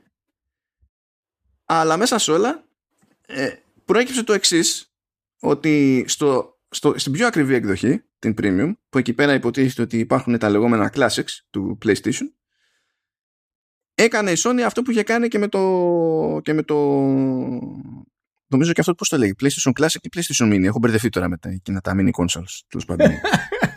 Μόνο, όλα ήταν μόνο κάποια. μόνο σε τα καταλαβαίνεις αυτά μάλλον. Ε, ναι, ναι, ναι, εντάξει. Anyway ε, Όπω όπως και τότε έχει βάλει ένα μάτσο παιχνίδια. Έχει βάλει εκδόσεις PAL από διάφορα παιχνίδια τα οποία διατίθεται και στην ασιατική αγορά ας πούμε που δεν είναι εκεί πέρα default ότι κάποτε είχαν PAL και αυτό δημιουργεί διπλό θέμα από την άποψη ότι τα παιχνίδια τρέχουν με 50 frames αντί για 60 οπότε όλα τρέχουν πιο αργά σε σχέση με το κλασικό τους. Και ενώ είναι κάτι που στην Ευρώπη το είχαμε μάθει και το τρώγαμε όταν ήμασταν νεότεροι και ήμασταν στις εποχές του PAL και του NTSC τώρα είναι ακόμη χειρότερη φάση από την άποψη ότι πολλές σύγχρονες τηλεοράσεις ε, δεν είναι αυτονόητο ότι ξέρουν τι να κάνουν ένα σήμα 50 Hz Οπότε είναι ακόμη χειρότερο το αποτέλεσμα από ό,τι ήταν πριν. Υπάρχει μια θεωρία που λέει ότι κάπου πρέπει να έχουν προτιμηθεί οι εκδόσεις PAL γιατί εκείνες οι εκδόσεις είχαν υποστήριξη αναμενόμενα για περισσότερες γλώσσες. Οπότε τώρα είναι, ξέρεις, βολεύει ρε παιδί μου. Εντάξει. Αλλά το θέμα είναι ότι καταφέρνεις και έχεις τέτοια θέματα στο περιεχόμενο που ελπίζεις να είναι κράχτη σου για να σου πληρώσει ο άλλος την ακριβότερη εκδοχή του PS Plus που έχεις. Και δεν έχεις μπει στη διαδικασία να κάνεις κάποια άλλη τσαχνιά, κάποια καλύτερη δουλειά σε αυτή την υπόθεση. Τι να πω. Μπορούν να γίνουν πράγματα προχωρώντας. Μπορούν να γίνουν πράγματα προχωρώντας. Αλλά γιατί τα ανακαλύπτουμε αυτά έτσι, γιατί τα ανακαλύπτουμε αυτά έτσι; γιατί. Ναι. Κάτι που δεν είναι πρωτότυπο, ίσχυε και πριν, ίσχυε και τώρα. Ε, δηλαδή ίσχυε επί PS Now και συνεχίζει ακριβώς επειδή στην ουσία αυτό που συμβαίνει είναι ότι διπλώνει το PS Now μέσα στο PS Plus. Είναι ότι στα tiers που υποστηρίζουν streaming και έχουν παιχνίδια PS3, ες, υποστηρίζονται μόνο οι βασικές εκδοχές των παιχνιδιών και όχι το DLC. Αυτό ίσχυε και στο PS Now. Ταυτόχρονα λες, μήπως θα έπρεπε να είχες μπει στη διαδικασία να το λύσεις αυτό, αφού περιμένουμε πέντε χρόνια να βγάλεις ναι, θα, για υπηρεσία. θα το είχαν λύσει αυτό αν είχαν σχέδιο τη στην υπηρεσία και δεν έγινε ε, ε, τσάπατσο δουλειά. Ναι. Το, το ξέρουμε. Το έχουμε. Αλλά το καλύτερο χειρότερο όλων uh-huh. ήταν αυτό που έγινε με τις αναβαθμίσεις από το παλιό PS Plus στο καινούριο. Και έγινε κάτι που η Sony υποστηρίζει ότι ήταν τεχνικό λάθος αλλά πείτε μου εσείς αν ήταν τεχνικό λάθος με αυτά που θα ακούσετε. Έχει αγοράσει κάποιος PS Plus σε μειωμένη τιμή. Όχι επειδή έκανε κάποια ματσακονιά, αλλά επειδή η Sony πουλούσε συνδρομές PS Plus με έκπτωση. Μπράβο. Και πάει να αγοράσει λοιπόν την αναβάθμιση σε κάποιο καινούριο tier του, του PS Plus, από τα πιο ακριβά ρε παιδί Δηλαδή πάει ο, ο πελάτης να τους δώσει παραπάνω λεφτά. Εκεί το σύστημα του store σου λέει από την περίοδο που έχεις αγοράσει ήδη. Πες ότι είχες αγοράσει 12 μήνες και έχουν περάσει 2 ρε παιδί μου και μένουν 10. Ε, θα, σου, θα σε αναβαθμίσω στο άλλο tier και θα υπολογίσω αυτόματα την, την, την απόσταση τη χρηματική που πρέπει να καλυφθεί που θα είναι η απόσταση του Essential στην ουσία από το Extra ή το Premium και θα στο, θα στο πάρω για τους, υπόμε, για τους 10 μήνες που έχουν μείνει. Λογικό μέχρι εδώ, λογικό. Ναι. Και τι κάνει το σύστημα του Store; Δεν υπολογίζει απλά την ονομαστική διαφορά από το Essential στο όποιο άλλο, αλλά υπολογίζει και το με τι έκπτωση είχες πάρει το πλέον Essential και σου ζητάει και αυτή τη διαφορά πίσω. Ναι. Θα πει κάποιος, όντως, όντως όμως μπορεί να ήταν technical error. Ναι, όταν είναι technical error, δεν υπάρχει έτοιμο mail που σου στέλνει το, σου στέλνει το PlayStation στο, σαν χρήστη. Το παραλαμβάνεις και σου εξηγεί γιατί σε χρεώνει παραπάνω. Αυτό δεν είναι technical error. Αυτό είναι κάποιος είπε και γιατί να μην ανεβάσουμε με τιμή ακόμη περισσότερο το ARPU. Γιατί αφού μπορούμε. Ναι. Ιδιαίτερα με αυτόν τον τρόπο. Και έπεσε κρά, φυσικά. Έπεσε υπερκρά και λέει α, είναι technical error και εντάξει θα παίξει πίστοση, θα γίνει επιστροφή σε, στους χρήστες που είχαν αυτό το, το θέμα κτλ. Ε, τι έχει ετοιμαστεί ακριβώς για, για αυτό το λαντσάρισμα, τι... τι... Ε, εντάξει, να μην είμαστε κάθετοι, ε, όσο και αν τα, οι ενδείξεις είναι ενάντια και είναι πράγματα που η Sony έχει ξανακάνει στο παρελθόν με διάφορους έτσι, τρόπους ε, ε, εντάξει, να, μπορεί να ήταν ένα τεχνικό λάθος. Μπορεί να ήταν κάποιος λάθος υπολογισμός στο πώς να γίνουν όλα αυτά τα πράγματα και μπορεί να είχαν γράψει ένα mail απάντηση σε περίπτωση που γινόταν αυτό το λάθος. Μάλλον. Ε, υπάρχει και αυτή η επιλογή. Να καλύψουν όλες τις επιλογές. Μια εταιρεία ε, Ετοιμάστηκε ένα mail, χρεώθηκαν μετά το localization σε 8 εκατομμύρια γλώσσες για κάτι το οποίο δεν έπρεπε να συμβαίνει αλλά έτυχε. ε, το θέμα είναι το πήραν πίσω στα, στα, στα γρήγορα. Ε, ναι, αυτό ισχύει. Είναι κάτι το οποίο είναι, είναι κάτι το οποίο κάνουν εταιρείες που έχουν, όντως έχουν πέσει στο θέμα της υπεροψίας για την όλη κατάσταση.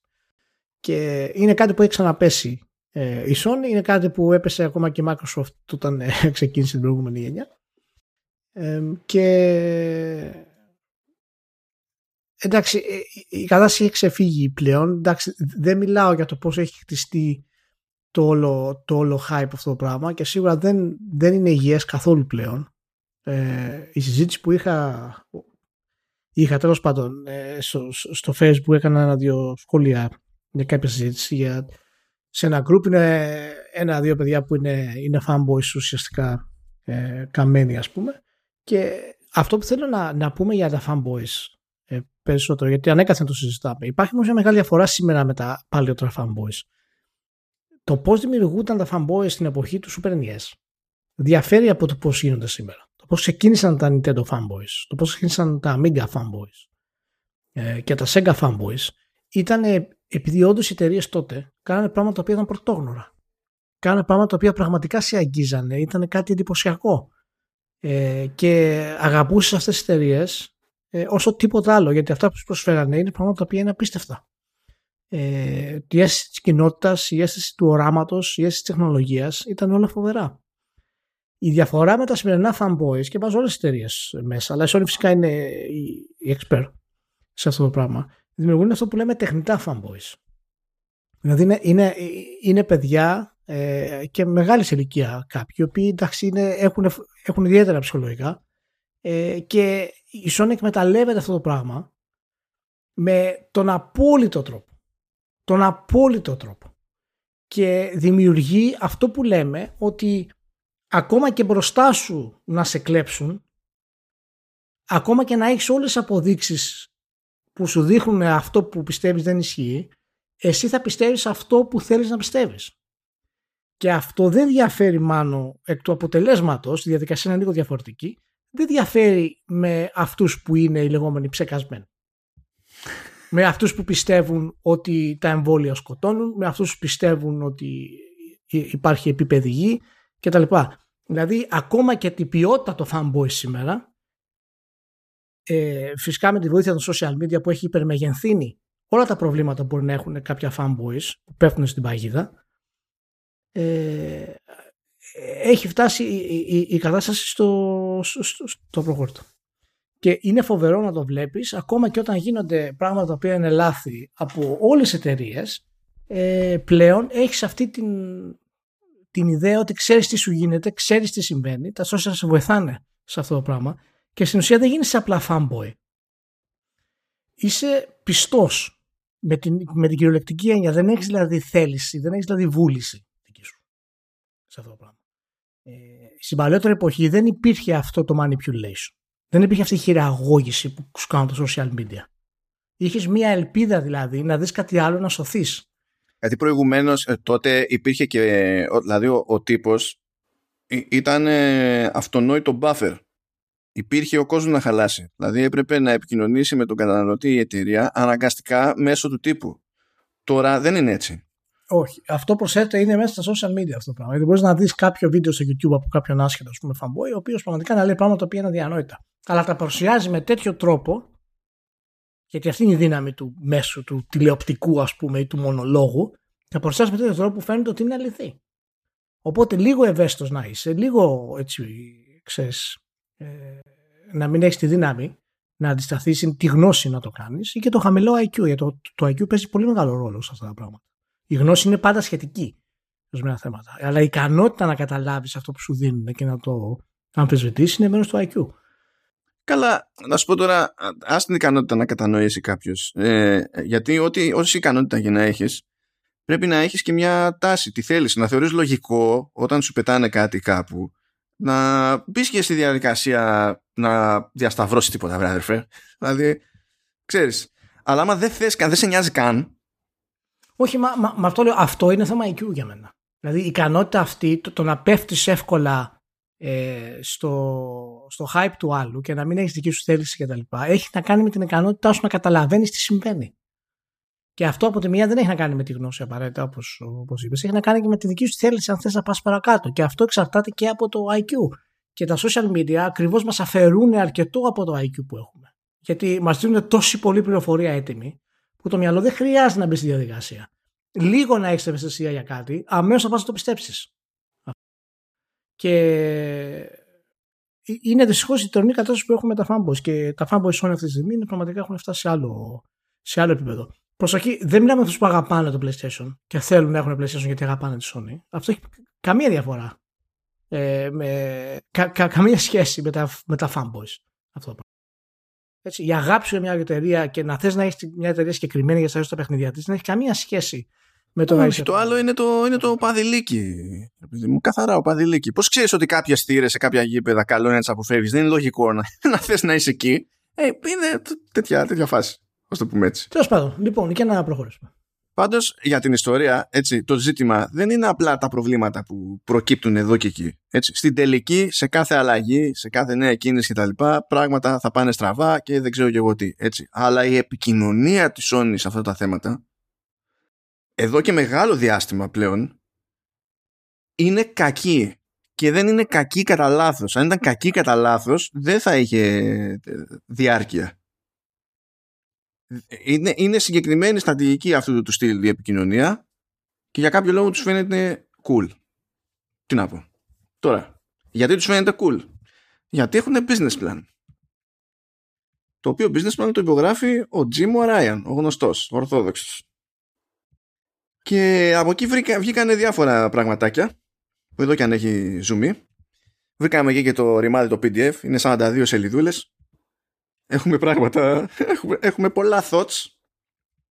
Εγώ θα το πάρω λίγο τσούκου τσούκου με ό,τι μου κάνει εντύπωση και όπου, και όπου θες χώνεσαι και όπου θες συμπληρώνεις. Ηλία. Λοιπόν, μιας και λέμε ότι το λέγαμε και πριν πατήσουμε ρεκ, ότι την έχουν δει. Άσχετα με το είτε βγάζουν καλά παιχνίδια είτε όχι, είτε βγάζουν καλά μηχανήματα είτε όχι, είτε είναι καλά τα αποτελέσματα, ότι η Sony είναι πλέον πάλι στη φάση που την έχει δει. Το ζήτημα είναι ότι για να τη δεις πρέπει να σε παίρνει. Δηλαδή πρέπει να αισθανθείς κάπως ασφαλής σε ένα επίπεδο για να μπει σε αυτή τη διαδικασία. Όπως την είχε πατήσει στο παρελθόν λόγω της τιτάνιας επιτυχίας του PS2. Αυτό που βλέπει όμως πλέον η, μια εταιρεία σαν τη Sony, επειδή έχει αλλάξει business, είναι ότι από εκεί πέρα που σε κάθε προηγούμενο λαντσάρισμα, με εξαίρεση του πρώτου PlayStation νομίζω, δηλαδή σε PS2, PS3 και PS4, όταν ήταν στη, στην ίδια χρονική περίοδο που είναι τώρα το PS5 στο προϊόντικό του κύκλο στην αγορά, το PlayStation έμπαινε μέσα. Σαν, ε, το PlayStation ως business, όχι η κονσόλα, έμπαινε μέσα. Ναι. Ε, ή τέλος πάντων αν δεν έμπαινε μέσα, ε, είχε μείωση εσόδων, και, ε, εσόδων κερδοφορίας κτλ.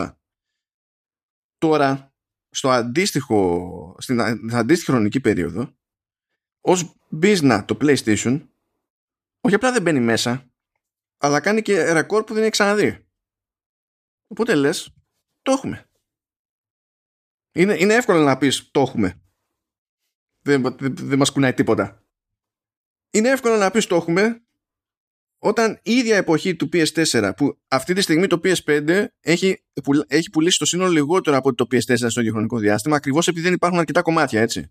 Αλλά όταν βλέπεις ότι στο PS4 σου λέει στην, στην ίδια περίοδο πουλούσαμε 80.000 λέει κομμάτια σε 9 μέρες και εδώ πουλάμε 80.000 κομμάτια σε 82 λεπτά θα πεις ό,τι και να βγάλουμε θα, θα, θα, πουληθεί. Το έχουμε. Είναι σιγουράκια. Υπάρχει ζήτηση εκεί πέρα. Είμαστε κομπλέδες. Ναι. Έτσι, έτσι γεννιούνται αυτά. Και μετά θα βγεις και θα πεις ναι. Γι' αυτό λοιπόν, από εκεί που είχαμε 45% μερίδιο λέει με το PS4, ο στόχος μας με το PS5 είναι να πάμε πάνω από το 50%. Δεν ξέρω πώς το πετύχει αυτό. Δεν ξέρω ποιος υπολογίζει τον αγωνισμό βασικά. Ωραίο. Ωραίο. Στη... Πάνω από 50%. Ε. Ναι, πάνω από 50%. Δηλαδή, καλά να πεις ότι δεν θεωρώ ότι το Xbox ξαφνικά θα κάνει κάτι μαγικό ας πούμε έτσι, αλλά δεν ξέρω, σαν, σαν πολύ εύκολα να αφήνουν λίγο στην άκρη τον παράγοντα Nintendo. Δηλαδή, έχεις το στόχο μες στο μυαλό σου, αλλά ξέρω εγώ, μήπως να μην το λες ακριβώς έτσι, δεν ξέρω τι πες. Φυσικά μας θυμίζει η Sony ότι ανεβαίνει ως business η κονσόλα, η κονσόλα που δεν έχει νόημα κτλ. Ανεβαίνει ως business ε, και φαίνεται ότι θα ανεβαίνει τα επόμενα χρόνια μέχρι και τη χρήση του 25 θα ανεβαίνει και το PC αλλά στην πραγματικότητα θα είναι σχεδόν στάσιμο έχει πολύ, πολύ μικρότερο ρυθμό ανόδου και εκεί που θα έχει ναι. τη μεγαλύτερη άνοδο το κομμάτι είναι το mobile κλασικά το ξέρουμε αυτό Αυτά είναι προϊόρτια για να πει η Sony τώρα θα ασχοληθώ περισσότερο με PC και mobile το οποίο προκύπτει παρακάτω έτσι κι αλλιώς δεν ξέρω αν θες να κάνεις εδώ πέρα κάποιο σχόλιο που μου έλεγες πιο πριν για, τα... για το slide που λέει PlayStation games have never been better και λέει incredible content with the best yet to come. Δεν ξέρω αν θέλεις. Πάντως είναι γενναίοι έτσι, γιατί στο Incredible Content έχουν βάλει και MLB The Show 22 και δίπλα βάζουν το Metacritic Score 78. Είναι γενναίοι. Ναι, τουλάχιστον το αναγνωρίζουν, το αναγνωρίζουν αυτό το πράγμα ότι ε, το 78%, το 78 είναι όντως ε, ένα πολύ καλό σκορ. Ε, εντάξει, το PlayStation Games can never been better ε, ε, είναι, είναι συνδυασμός αυτή η παρουσίαση με business plan και marketing. Έτσι. Τώρα δεν ξέρω, έτσι όπως έχει, έτσι όπως έχει φτιαχτεί αυτό, δεν ξέρω αν, αν όντως ήταν, ε, ε, ήταν έτοι, φτιάχτηκε έτσι απλά και μόνο για να, ξέρεις, για να, για να έρθεις στα media, ας πούμε, να, να φανερωθεί. Ε, γιατί γενικά η όλη προσέγγιση του είναι marketingιστική. Τα νούμερα αυτά που αναφέρει, θα πεις και σε πιο κάτω άλλα. Και οι στόχοι αυτοί που βάζει έχουν καθαρά ε, marketing στόχους, ε, hype στόχους. Δείχνουν δηλαδή σε αυτό που διαβάζει ότι η κονσόλα πάει καλύτερα από ποτέ, ότι θα εκμηδενήσει τα πάντα ε, και ότι δεν υπάρχει κανένας σταματημό. Και τα νούμερα που, που βγάζουμε για, για προσπόληση είναι πραγματικά, οι στόχοι μας είναι απόλυτα ρεαλιστικοί. Και μπορεί εν τέλει να γίνουν αυτά τα νούμερα ε, εάν ομαλοποιηθεί η αγορά αλλά ε, το PlayStation Games can never been better δείχνει πραγματικά ε, και το σε τι σημείο είναι τα, τα παιχνίδια του PlayStation. Αν παρατηρήσεις, Miles Morales το 85, Ratchet το 88, Return 86, Horizon 88, Gran Turismo 87. Και αυτοί οι τίτλοι είναι ακριβώς οι ίδιες βαθμολογίες. Γιατί τα παιχνίδια αυτά βασίζονται πάρα πολύ στο πώς, στο πώς τα προωθεί. Και... και αν πούμε ότι κάποιο από αυτά υπήρξε τουλάχιστον τολμηρό, αυτό είναι το ένα, είναι το Returnal, ας πούμε. Ναι, ναι. Που το Returnal είναι, είναι, είναι, είναι πολύ ενδιαφέρον ε, και το, το έχουμε ξαναπεί, αλλά ε, δεν πάβει να είναι ένα, ένα roguelike, το οποίο δεν ξέρω αν θα εν τέλει θα καταφέρει να, ε, να γίνει πραγματικά mainstream και να γίνει μεγάλη επιτυχία, αλλά ε, αυτοί οι τίτλοι που έχει ξέρω εγώ που φτάνουν το 85, το 86, το 87 είναι ακριβώς εκεί που είναι η Sony. Αυτό είναι αυτή τη στιγμή. Και αυτές οι βαθμολογίες που θέλει να έχουν τα, τα παιχνίδια της. Και αυτές θα έχουν τα παιχνίδια της γιατί όλα αυτά τα που κάνει η Sony είναι φτιαγμένα για να δημιουργούν αυτές τις βαθμολογίες. Ε, ο τύπος, δεν φταίει η Sony, η Sony καλά κάνει. Αλλά ο τύπος, η κριτική είναι φτιαγμένη για να δημιουργούν αυτές τις ε, βαθμολογίες. Τώρα τα επόμενα, ξέρω έχει ένα slide που πολύ high, highest engagement ever. Δηλαδή αυτά τα νούμερα τώρα. Gameplay attach λέει ποσοστό. 92% το PS4 το Μάρτιο του 2015, 87% το Μάρτιο του 2022 το PS4 και το Μάρτιο του 2022 αντίστοιχα ε, το PS5 94%. Ναι, ναι. Αυτό λέει το, στην ουσία είναι το. Ε, ε, μιλάμε για το πόσοι από αυτούς που έχουν το α ή το β σύστημα παίζουν τουλάχιστον μία φορά το μήνα. Ναι. Τώρα δεν είναι, γιατί έχει και άλλα μέτρηξ εδώ πέρα, έτσι. Και για τις συνδρομές και τα λοιπά. Αυτό που είναι φοβερό σε σχέση με παλιότερα, ρε παιδί μου, είναι το attach rate στις συνδρομές. Έτσι βγαίνει πολύ φράγκο από εκεί. Το οποίο είναι και, το οποίο είναι και, είναι και λογικό γιατί είμαστε σε εποχή ε, COVID ούτως ή άλλως δηλαδή. Και αυτά τα νούμερα δείχνουν φυσικά και την άνοδο του, ε, του digital. Ε, αλλά ε, δεν ξέρω ακριβώς τι προσπαθεί να μας πει με αυτό το πράγμα. Ότι αυτός που έχει κονσόλα PlayStation παίζει ένα παιχνίδι PlayStation το μήνα και αυτό σημαίνει κάτι, παραδείγματος χάρη. Με τον gameplay attachment. Εννοείται ότι θα παίξει ένα παιχνίδι του μήνα. Ποιο, ποιο είναι το, η εξήγηση που δίνεις αυτό το πράγμα, το, high, το highest engagement ever, παραδείγματος χάρη. Γιατί, γιατί δεν μας δίνει, παραδείγματος χάρη, το Μάρτιο του 18. Α, τώρα το έχει βάλει επειδή στην ουσία πιάνει. Ε, έχει τρεις στήλες. Μία περίπτωση είναι χ μήνες από το λανσάρισμα του PS4 και οι ίδιοι χ μήνες από το λανσάρισμα του PS5. Που αυτό έχει να κάνει με το timing του product cycle, έτσι. Ναι, αυτό. Και, μετά στη μέση έχει και το τι ισχύει αυτή την περίοδο στο PS4. Που αυτό είναι, ξέρεις, για scale. Ναι. Το θέμα είναι ότι αυτά τα νούμερα είναι, είναι, είναι φτιαγμένα και επιλεγμένα με πάρα πολύ έξυπνο τρόπο. Γιατί παραδείγματος χάρη, φυσικά όταν βγαίνει μια κονσόλα το engagement rate είναι τεράστιο τον πρώτο χρόνο. Δηλαδή, ο άλλος παίρνει καινούργια κονσόλα. Όλη την ημέρα θα είναι πάνω στην κονσόλα. Δεν υπάρχει περίπτωση. Και τώρα μας δείχνει ότι ύστερα το Μάρτιο του 22 το PlayStation 4 που τελειώνει στην ουσία η ζωή του. Έτσι είναι στο 87, το οποίο πάλι είναι ψηλολογικό νούμερο. Έτσι, γιατί η κονσόλα έχει τα περισσότερα παιχνίδια τότε. Αυτός που έχει PlayStation 4 τότε έχει, έχει, έχει τη μεγαλύτερη ποικιλία. Και λέει υπολογίζουν 40 ώρες gameplay περίπου αναχρήστη. Και στο PS5 είναι 50 ρε παιδί μου. Ναι. Τα ενδιάμεσα νούμερα δεν μας τα δείχνουν Μας δείχνουν την αρχή και το τέλος. Εντάξει, αλλά έτσι λειτουργούν οι χρονολογικές σειρές. Δηλαδή, ξέρεις, θα πρέπει να σου στείλει ολόκληρο εξελόφιλ, ας πούμε, forever. Και, εντάξει, Ο, ναι, όχι, αλλά ε, ε, δεν θέλω να, να μου πει όλα τα νούμερα, αλλά να μου δείξει εγώ ποιο είναι, ας πούμε, το, ε, ε, το peak, το low. Μέσα σε, ανά τρία χρόνια, παραδείγματος. Mm. Κάπως έτσι. Τέλος πάντων, ε, τι άλλα slides έχει εδώ, μάλλον; Ε, λέει ότι η game monetization is stronger. Okay, αναμενόμενο. Και λέει ρε παιδί μου ότι σε, είναι 15% υψηλότερο ε, υψηλότερος ο τζίρος στο PS5 σχέση με το PS4 εννοεί προφανώς αναχρήστη και τα λοιπά έτσι, έτσι το υπολογίζει. Και λέει ότι στην ουσία υπολογίζει ότι ε, σε αντίστοιχη χρονική περίοδο έχει ανέβει κατά 21% το spend σε συνδρομές 247% το spend σε add-ons που αυτό είναι expansions, είναι in-game currency, είναι cosmetics, οτιδήποτε τέλος πάντων που έχετε και κουμπώνει πάνω σε ένα base game και έχει πέσει ο τζίρος του, των full games κατά 21%. Δηλαδή όσο έχουν ανέβει οι συνδρομές έχουν πέσει τα, τα full games.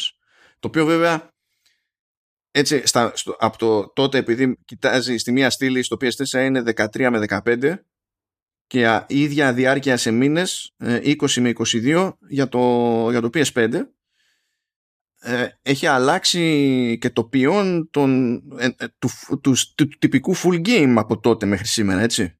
Ναι, ναι δηλαδή είναι πιο πιθανό ένα full game τώρα να βασίζεται να βασίζει το monetization παρακάτω σε add-ons α, β, γ είδους χωριά ότι έχουν φέρει τα πάνω κάτω τα free to play και τα free to play δεν υπήρχαν ουσιαστικά για να έχουν ρόλο της προκοπής τότε ή δεν είχαν προλάβει και δεν ήταν έτσι σχεδιασμένα τα full games. και το σημειώνω αυτό επειδή αν κάποιος περαστικός το δει αυτό το πράγμα θα πει Ω, πεθαίνουν τα. Κανείς δεν αγοράζει κανονικά πλέον games. Δεν είναι έτσι. Απλά έχει αλλάξει όλο το πράγμα παντού έτσι. Έχει αλλάξει όλο το πράγμα. Αλλά τέλος πάντων. Αυτό που.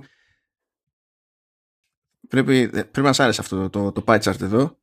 Λέει ότι αυτή τη στιγμή που μιλάμε, αυτό το έτος που έκλεισε τέλος πάντων η Sony, το 65% του, του τζίρου στο PS Store ήρθε από το PlayStation 4. Δεν θα τελειώσουν ποτέ τα cross-gen, καταλαβαίνεις, έτσι. Ναι. Ξέρεις, μ' αρέσει που αυτό το προσφέρει στο θετικό αυτή τη στιγμή. Ότι, ότι είναι κάτι το οποίο το είναι πάρα πολύ θετικό αυτό το πράγμα. Το οποίο εκ των πραγμάτων είναι θετικό, αλλά δεδομένου της κατάστασης με, με την πορεία του PlayStation 5 είναι αρνητικό. Έτσι όπως πάνε τα πράγματα. Εντάξει, αυτοί σκέφτονται ότι, ότι μιλάνε σε μετόχους και επενδυτές όμως. Γιατί θα σου πει ότι εγώ έχω ένα προϊόν το PS4 που αυτή τη στιγμή μου κοστίζει γιούχου και μου σκάει ε, pure profit έτσι. Δηλαδή ο τζίρος που κάνω εκεί πέρα είναι, είναι μαγικό λεφτό. Θα το πούμε έτσι. Και θα, αυτό, αυτό θα πει. Όταν, γιατί και business plans έχουμε, έχουμε να κάνουμε, θέλει να σου πει η διοίκηση, εμείς εδώ ξέρουμε τι κάνουμε και στο monetization είμαστε τουμπάνι. Έτσι θα σου πει, αυτό θα σου πει αυτό το πράγμα. Εντάξει. Λέει the longest tail και τα συνεφή. Εντάξει. Και προφανώς ε, έχουν αλλάξει τελείως και τα ποσοστά βέβαια ανάμεσα digital και physical στο, στο PS4 τουλάχιστον, με το 80% του τζίρου στο PS4 να προέρχεται από digital. Ναι.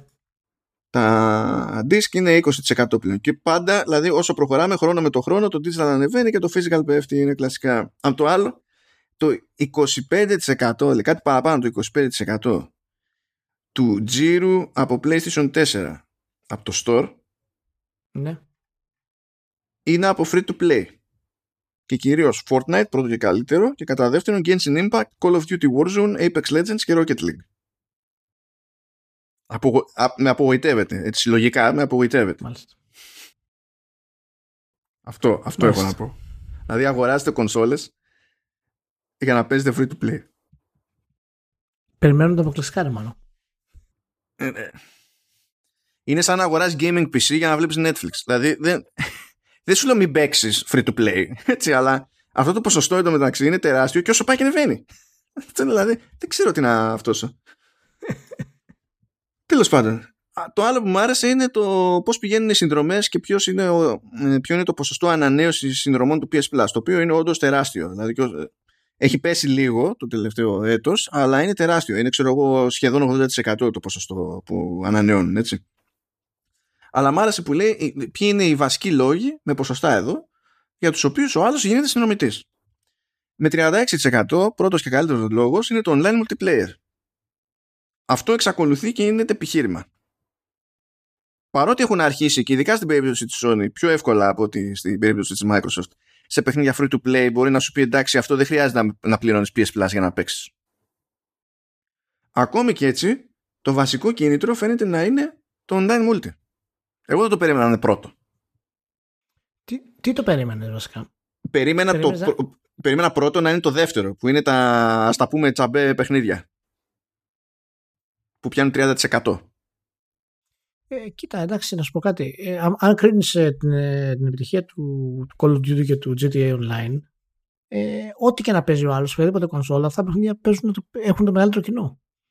Και δεν, δεν αλλάζει αυτό το πράγμα. Και δεν πρόκειται να αλλάξει έτσι όπως το πράγμα. Και μάλιστα οι δύο πρώτες κατηγορίες που είναι το 36% online multiplayer και 30% monthly free games ε, είναι, είναι, είναι συνδυαστικά πολύ δυνατές. Και αυτό ισχύει και, ισχύει και παντού. Έτσι. Εννοείται για τα free games δεν, δεν το συζητάμε αυτό το πράγμα. Αυτό δείχνει βέβαια και την, ε, και την ποιότητα του gamer γενικότερα στο τι θέλει ε, από την υπηρεσία του. Ε, αλλά το online multiplayer, δεδομένου το, τις επιτυχίες που έχουν τα, ε, τα online multiplayer, για σκέψη σε αυτή την κατηγορία Μανώ, έχει, είναι το Call of Duty, είναι το GTA Online και είναι το Fortnite. Και όμως δεν τα έχεις σαν key drivers αυτά, έτσι, πριν που τα είπαμε. Δεν τα ανέφερες σαν. Το Warzone, ναι, το Call of Duty, ας ναι. πούμε. Αλλά δεν τα έχεις σαν key ναι. drivers για τα free to play. Ναι, ναι, όχι. Ε, είναι. Ε, είχε το Rocket League ήταν το, το, το 21, ήταν πέρσι το, το πιο top ας πούμε. Αλλά γενικά οι key titles ήταν το Fortnite, το Genshin Impact, το οποίο είχαν ανέβει πάρα πολύ, το Call of Duty φυσικά και το, και το Rocket League. Οπότε όλα αυτά τα παιχνίδια Το Apex είναι για εξαίρεση μέσα σε όλα αυτά, αλλά τα κατάφερε. Ε, έχουν, έχουν, έχουν πάρα πολλά πόδια και αυτές οι εταιρείες θα συνεχίσουν πάρα πολύ να ασχολούνται με αυτά τα παιχνίδια και γι' αυτό έχουμε δει και τη στροφή της Sony για τα online, έτσι, αυτή τη στιγμή. Και τα live service games. More on that later. Το 21% λέει πάντως είναι που το προτιμά τη συνδρομή για τις προσφορές και τις εκπτώσεις που γίνονται για μέλη ε, και το 13% τη διαλέγει για το cloud storage και τα game saves. Εγώ τώρα, επειδή εντάξει, έχω και λίγο σάδισμό μέσα μου, θα έλεγα αφού ενδιαφέρει τόσους λίγους το cloud save, ας το κόψουμε. για να δούμε τι θα γίνει. για να κραγούν όλοι, να μην ξέρουν από πού να φύγουν. Πάμε εκεί λίγο πιο γρήγορα. New growth vectors. Γιατί είπαμε, ζούμε στην εποχή του growth. Άμα δεν έχει growth, είναι νεκρό. Ναι, δεν πάει απλά. Φυσικά μας λένε να έχουμε τώρα το, την καινούργια εκδοχή του PlayStation Plus που συνδυάζει το PlayStation Plus και το PlayStation Now και λέει uh, they offer better consumer value. Αυτό είναι, είναι boilerplate, έτσι δεν σημαίνει τίποτα αυτό. Uh, improve, they improve retention. Εντάξει. Uh, ο στόχος είναι να ανεβάσουμε λέει πάνω από τα 50 εκατομμύρια μέλη τέλος πάντων στις υπηρεσίες αυτές μέσα στο έτος το οικονομικό που τρέχει και να ανεβάσουμε αλίμονο που αυτό είναι το πραγματικό πρώτο στη σειρά το, το ARPU που είναι average revenue per user. Το πόσα μαστάζει κατά μέσο όρο ο κάθε, ο κάθε χρήστης. Αν θυμηθούμε εκεί ότι στο Tier 3 το Premium έχουμε Cloud Streaming in Major Markets που έχει το θέμα αυτό με τα DLC που δεν έχει λυθεί ακόμα. Το Try Before You Buy είναι τα Game Trials που συζητούσαμε τις προάλλες που αυτό τουλάχιστον μπορώ να φανταστώ ότι είναι clear benefit πιο γενικά και όριστα. Ε, και τα Classic Games ε, ε, έχουν τα θέματα που έχουν. Εκεί θέλει ρεκτιφιέ. Δηλαδή το premium μέρος είναι ζαβό. Αυτό που θέλει τα περισσότερα λεφτά είναι ζαβό σαν value proposition. Αλλά mm. τέλος πάντων. Θα δούμε. Άλλο growth vector είναι το PlayStation Direct. Που αυτό τι σημαίνει είναι το κονέ που κάνει σιγά σιγά η Sony όσο όλο και περισσότερες χώρες, όπου ανάλογα με το πώς είναι η κατάσταση με τη λιανική βασικά, που προσπερνάει τη λιανική και σου πουλάει hardware απευθείας. Πράγμα που προφανώς συμφέρει. Ναι και εκεί ανεβαίνει. Γιατί σου λέει ότι κάναμε λέει 458 εκατομμύρια τζίρο στη χρονιά που έφυγε και υπολογίζουμε ότι στη χρονιά που τρέχει τώρα θα κάνουμε 1,5 δις πουλώντας απευθείας. Άρα δεν μας νοιάζει η κερδοφορία του, του λιανέμπούρου. Ό,τι, ό,τι και αν του δίναμε σαν περιθώριο κέρδους θα μας μείνει εμάς. Και δεν το λένε τώρα για την κονσόλα, γιατί εκεί πέρα δεν δίνουν ποτέ και κανένα περιθώριο της προκοπής. Αλλά από αξεσουάρ και τα λοιπά, εκεί η πίστη είναι γυρή. Δεν είναι χαβαλές. Ναι. Τώρα άλλο growth vector, PSVR 2. Εντάξει, εδώ λέει κάτι γενικότητες. Είναι ότι κάτι λέει υπολογίζουν ότι όταν θα βγει κάποτε, δεν ξέρουμε πότε είναι, θα βγει με 20 παιχνίδια or whatever, σε launch window, σε. Λέει at launch. Αλλά πλέον το launch θεωρείται launch window στο, στα μαρκετινίστικα, οπότε δεν ξέρω τι να υποθέσω από αυτή τη, τη φάση. Καταλαβαίνετε. Ύστερα μας θυμίζει ότι έχει κάνει εξαγορές επενδύσεις, μας θυμίζει ότι θα συνεχίσει να κάνει εξαγορές και επενδύσεις. Ε, έχει ένα slide που εξηγεί ποιος είναι ο τελικός στόχος με την Bungie, που στην ουσία η Bungie ε, είναι από τη μία να διατηρήσει την εξαρτησία της και να προσφέρει technical expertise, αλλά να βγάλει από πάνω της το κομμάτι του publishing και του marketing και αυτό να το, να το κάνει Sony και ο ένας συμπληρώνει τον άλλον. Και ελπίζει η Sony η τεχνογνωσία της Bungie να απλωθεί και να ωφεληθεί σε, όλο το, σε όλα τα υπόλοιπα στούντιο τέλος πάντων ε, που το έχουν ανάγκη και είναι δικά της. Έχει ένα ωραίο slide εδώ πέρα που λέει τι ποσοστό ε, των επενδύσεων που κάνουμε τα τελευταία χρόνια πηγαίνουν σε νέο IP ή σε υπάρχον IP. Και έλεγε το 19 το 23% πήγαινε σε νέο το 22 που είναι η χρήση που ξεκίνησε τώρα, δηλαδή μιλάμε για τους μήνες που έρχονται στο σύνολο μέχρι τον επόμενο Μάρτιο, το 34% θα πηγαίνει σε νέο IP. Και υπολογίζουμε ότι την οικονομική χρήση του 25, δηλαδή 25 με 26 στην ουσία, το 50% των επενδύσεων μας θα πηγαίνουν σε νέα IP. Δεν ξέρω πώς αισθάνεσαι γι' αυτό. Γιατί σηκώνει, σηκώνει ερμηνεία αλλά προκύπτει παρακάτω η ερμηνεία. Αυτό είναι το ωραίο. Σε άλλο slide. Σου λέει, μην τα εξηγήσουμε όλα. Εσύ... Όχι, αλλά εσύ τι πιστεύεις γι' αυτό; Έτσι όπως το αναφέρουν. Ε, πιστεύω ότι μπορεί να την έχουν δει λίγο, λίγο σέγγα και να είναι ξέρεις ότι αν βγάλουμε σε mobile ένα endless runner που είναι στον κόσμο του The Last of Us τι είπα εγώ τώρα ε, ότι κατά μία έννοια αυτό μπορεί να είναι νέο IP αλλά δεν ξέρω αν το εννοούν τόσο πολύ σίγουρα όμως σίγουρα σίγουρα το μεγαλύτερο ποσοστό σε όλα αυτά θα πάει σε ρημάδια live games γιατί εκεί πέρα είναι που έχει τρύπα και εκεί πέρα είναι που θέλει να κάνει άνοιγμα Ακριβώς. Ακριβώς. Εκεί είναι το μεγάλο σημείο της, ε, της Sony αυτή τη στιγμή. Και για μένα είναι και η μακροπρόθεσμη τακτική, η μακροπρόθεσμη τακτική της για να μπορέσει να στηρίξει την ανάπτυξη των AAA. Ε, χρειάζεται ένα, μία βρύση. Και δεν ξέρω κατά πόσο θα την πιάσει γιατί ο χώρος των live action games είναι πολύ πιο σκληρός από ό,τι φαντάζεται η Sony. Η Sony νομίζω ότι θα βγάλει ένα-δυο ένα, live action games, θα πιάσουν και θα είναι καλύτεροι. Το οποίο αν το κάνει θα είναι έκπληξη για μένα. Ε, αλλά νομίζω ότι είναι, ξέρεις, θα έχει δύο τίτλους προς ανάπτυξη, λέει ο, ο Ryan. Και που είναι για φέτος, δύο... ναι.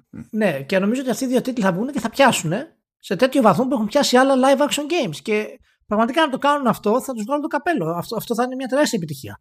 Αλλά ε, κάτι γνώμη μου είναι αρκετά ε, τυφλή στο πόσο δύσκολος είναι αυτός ο χώρος ε, να πιάσει. Δεδομένου των τον ανταγωνισμό, το, το ανταγωνισμό που υπάρχει ήδη, αλλά και το πόσο δύσκολο είναι να σχεδιαστεί κάτι και να μπει σε αυτή τη λούπα.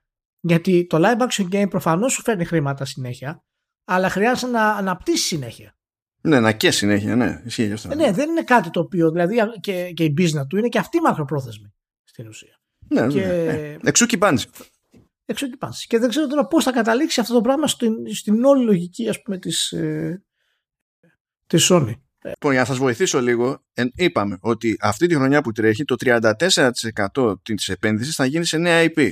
Ταυτόχρονα, αυτή τη χρονιά που τρέχει, το 49% των επενδύσεων θα είναι για live service games.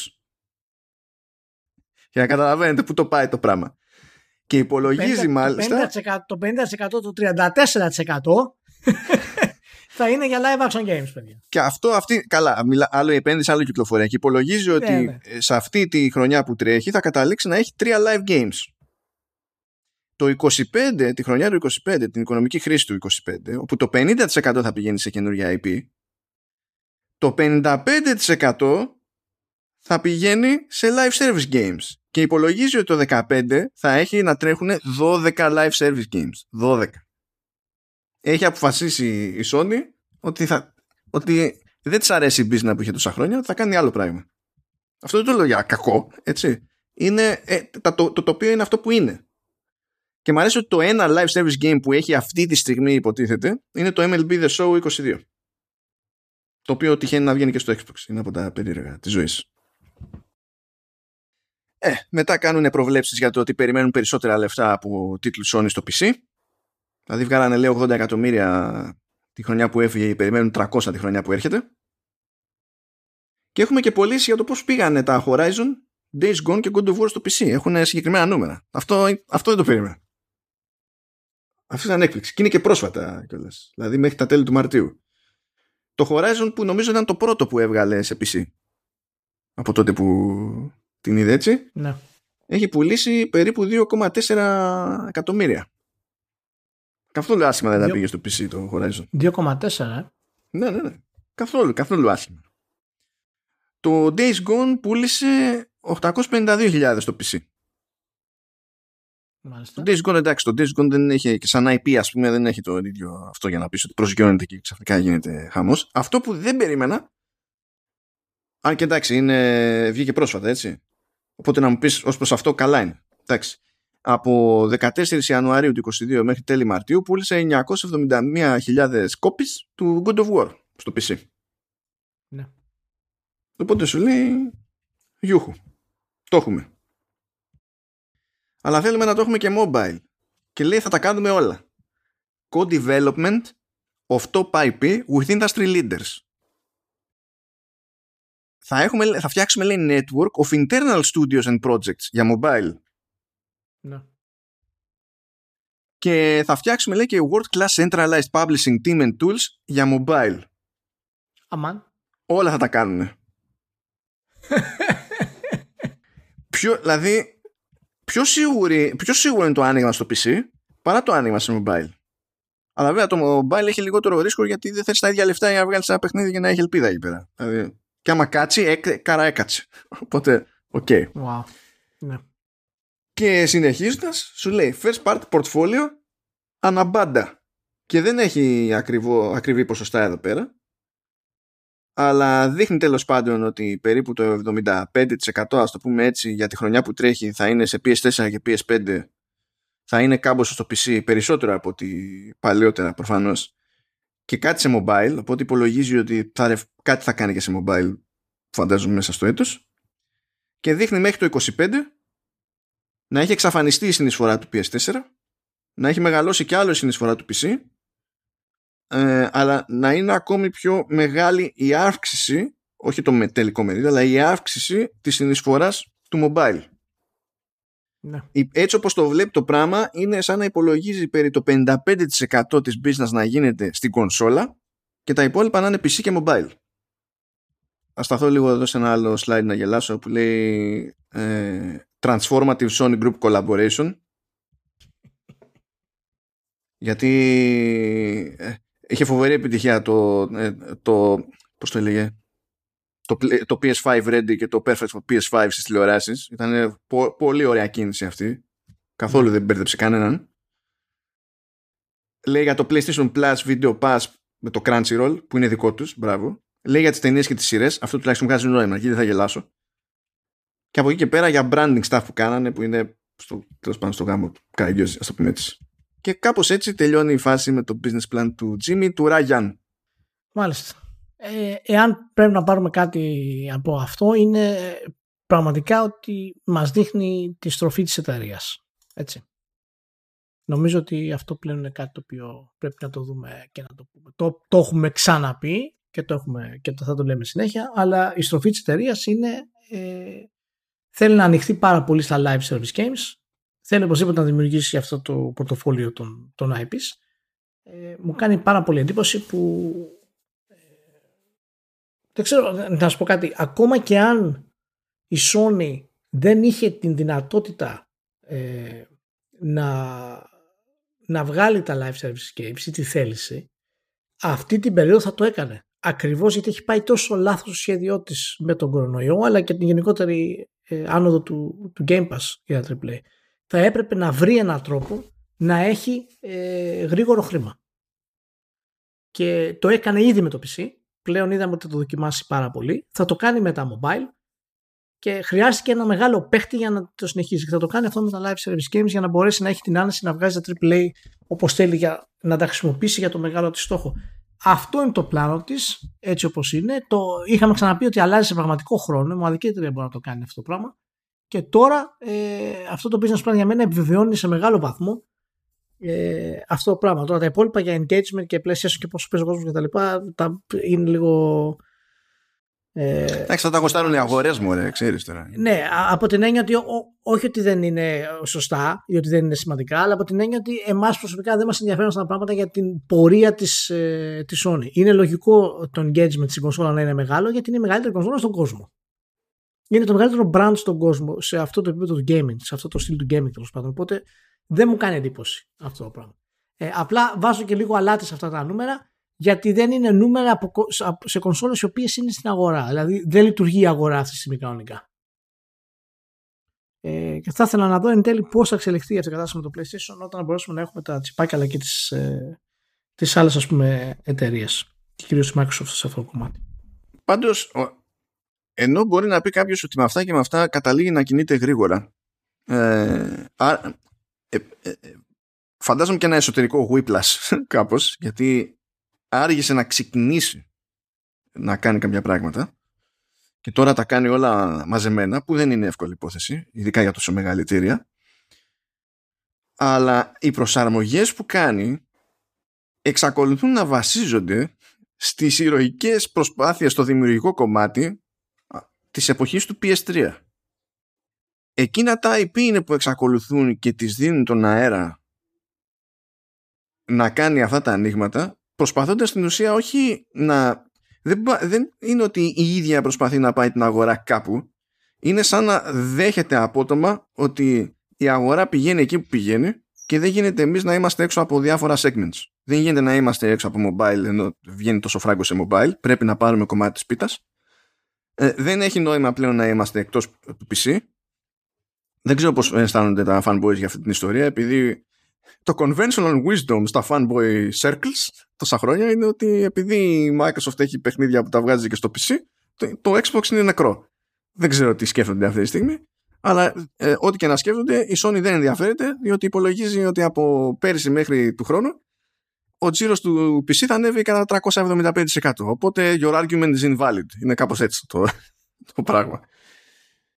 Ε, οπότε δεν, δεν μπορώ να δω κάτι. Δηλαδή δεν υπάρχει κάτι ε, καινοτόμο στη, στην όλη φάση όσο παραδοχή μιας νέας πραγματικότητας την οποία δεν υπολόγισα ακριβώς η Sony ε, νωρίτερα αλλά τώρα σου λέει we'll deal with it και πάει και δίνει πόνο τώρα το τι σημαίνει αυτό για τον τελικό καταναλωτή για εμάς για... αυτό είναι καταλαβαίνετε ένα ongoing concern γιατί ναι. με τέτοιες εταιρείες ποτέ δεν ξέρεις που σε βγάζει το α, το β, το γ Πραγματικά. Ξέρεις τι άλλο δεν ήξερα που θα με βγάλει η Λέα για να σε αφήσω μετά αλλά να σε τσιτώσω λίγο εκεί πέρα. γενικά είδαμε με το Σταύρο το Halo για το Showrunners. Είδες το Halo εσύ γενικά; Δεν το έχω δει ακόμα. Δεν το έχεις δει. Λοιπόν. Ε, ε, κόντρα στις, στο, τι να πω, στις διαμαρτυρίες δεν μου πάει. Χαμός πάλι δεν μου πάει. Αλλά τέλος πάντων, σε αυτό το σούσουρο που έγινε εκεί πέρα, ο Master Chief βγάζει κράνος. Ο Master Chief είναι γυμνός. Ο Master Chief κάνει σεξ. ε, τα οποία είναι ηλιθιότητες γενικά για να σταθεί κάποιος θα πει Αυτό δεν γίνονται στο lore και λες. Ε, ε, ε, της βλάκας. Οκ. Ε, μετά υπήρχε το άλλο το κύμα το ε, ε, γίνονται πολλά πράγματα που διαφέρουν από τα παιχνίδια ε, ναι όντως, ισχύει δεν θα υπήρχε περίπτωση να λειτουργήσει αλλιώς το πράγμα γιατί στα παιχνίδια είσαι ένας τύπος σε first person και τρέχεις πανικόβλητος όλη την ώρα. Δεν υπάρχει budget να το κάνεις σειρά αυτό το πράγμα στα σοβαρά. Αλλά Ηλία φοβάμαι να έχω ελπίδα για την επόμενη σεζόν που θα έρθει η δεύτερη σεζόν την έχουν, το έχουν ανακοινώσει. Γιατί φαίνεται ότι η 343 έχει κάποιο κουμάντιο τέλος πάντων και έχει προσέξει πράγματα. Βασικά είναι πολύ καλές σκηνές δράσει. Είναι όντως πολύ καλές σκηνές δράσει, όχι, όχι χαζά αλλά κάποιος έπεισε τη Microsoft. Ε, δεν ξέρω ποιος, δηλαδή, γιατί μπλέκει Paramount, μπλέκει και η εταιρεία παραγωγής του Steven Spielberg και η Amblin, τρέχει και το, μπλέκει το Showtime. Είναι, πρέπει κάπου κάποιος κάποια στιγμή να, την, να έπεισε τη Microsoft ότι η σωστή συνταγή για ένα τηλεοπτικό χέλο μοιάζει περισσότερο με τη συνταγή που έφερνε στάνταρ επιτυχία στην εποχή που βασίλευαν τα τηλεοπτικά δίκτυα και όχι όλα τα υπόλοιπα. Ναι. Και αυτό ε, λίγο φαίνεται περίεργο. Και δεν. Δηλαδή, αν, αν μπορούσα να σου έφυγω ένα super cut με τις κοινές δράσεις, θα σου έλεγα δες το αυτό τουλάχιστον να γουστάρεις. με το υπόλοιπο δεν ξέρω τι να σου πω. Αν και κάνουν κάτι τσαχμινιές, μπορούν να δώσουν ψωμάκι μετά. Αλλά έτσι όπως χειρίζονται αυτά που γυρίζονται στην πρώτη σεζόν, το φοβάμαι. Δηλαδή αν είσαι σε φάση πλήτο, δες το, θα είναι ok. Θα το δω, θα το δω κάποια στιγμή, αλλά είναι, εάν βλέπετε, για μένα είναι επιτυχία. Ότι βλέπετε, βλέπετε. Δηλαδή αν μιλάμε για live action τηλεοπτική μεταφορά σε game, γιατί υπάρχει, αυτό το είχα ξεχάσει και το λέγαμε και με τον Σταύρο, εγώ είχα ξεχάσει πλήρως το animation της υπόθεσης, δηλαδή κάτι Castlevania και τέτοια που έχουν βγει. Ε, δεν έχεις κάτι καλύτερο και από κινηματογραφικές μεταφορές το, δηλαδή, το, δηλαδή τι, τι να πεις ότι είναι καλύτερο το Sonic για το στόχο που έχει και το κοινό στο οποίο απευθύνεται και τα λοιπά και το Detective Pikachu μπορεί ok αλλά δεν είναι μούφα όπως ήταν άλλες κινηματογραφικές μεταφορές μέχρι τώρα. Δηλαδή ως προς αυτό είναι βήμα προς τη σωστή κατεύθυνση ρε παιδί μου. Ok. Okay. αλλά ε, πώς να σου πω από τα τρία μέτωπα που ανοίγει στο, στην αφήγηση το ένα είναι πραγματικά άχρηστο. Είναι άχρηστο. Δεν κατάλαβα τι τους έχει πιάσει εκεί πέρα.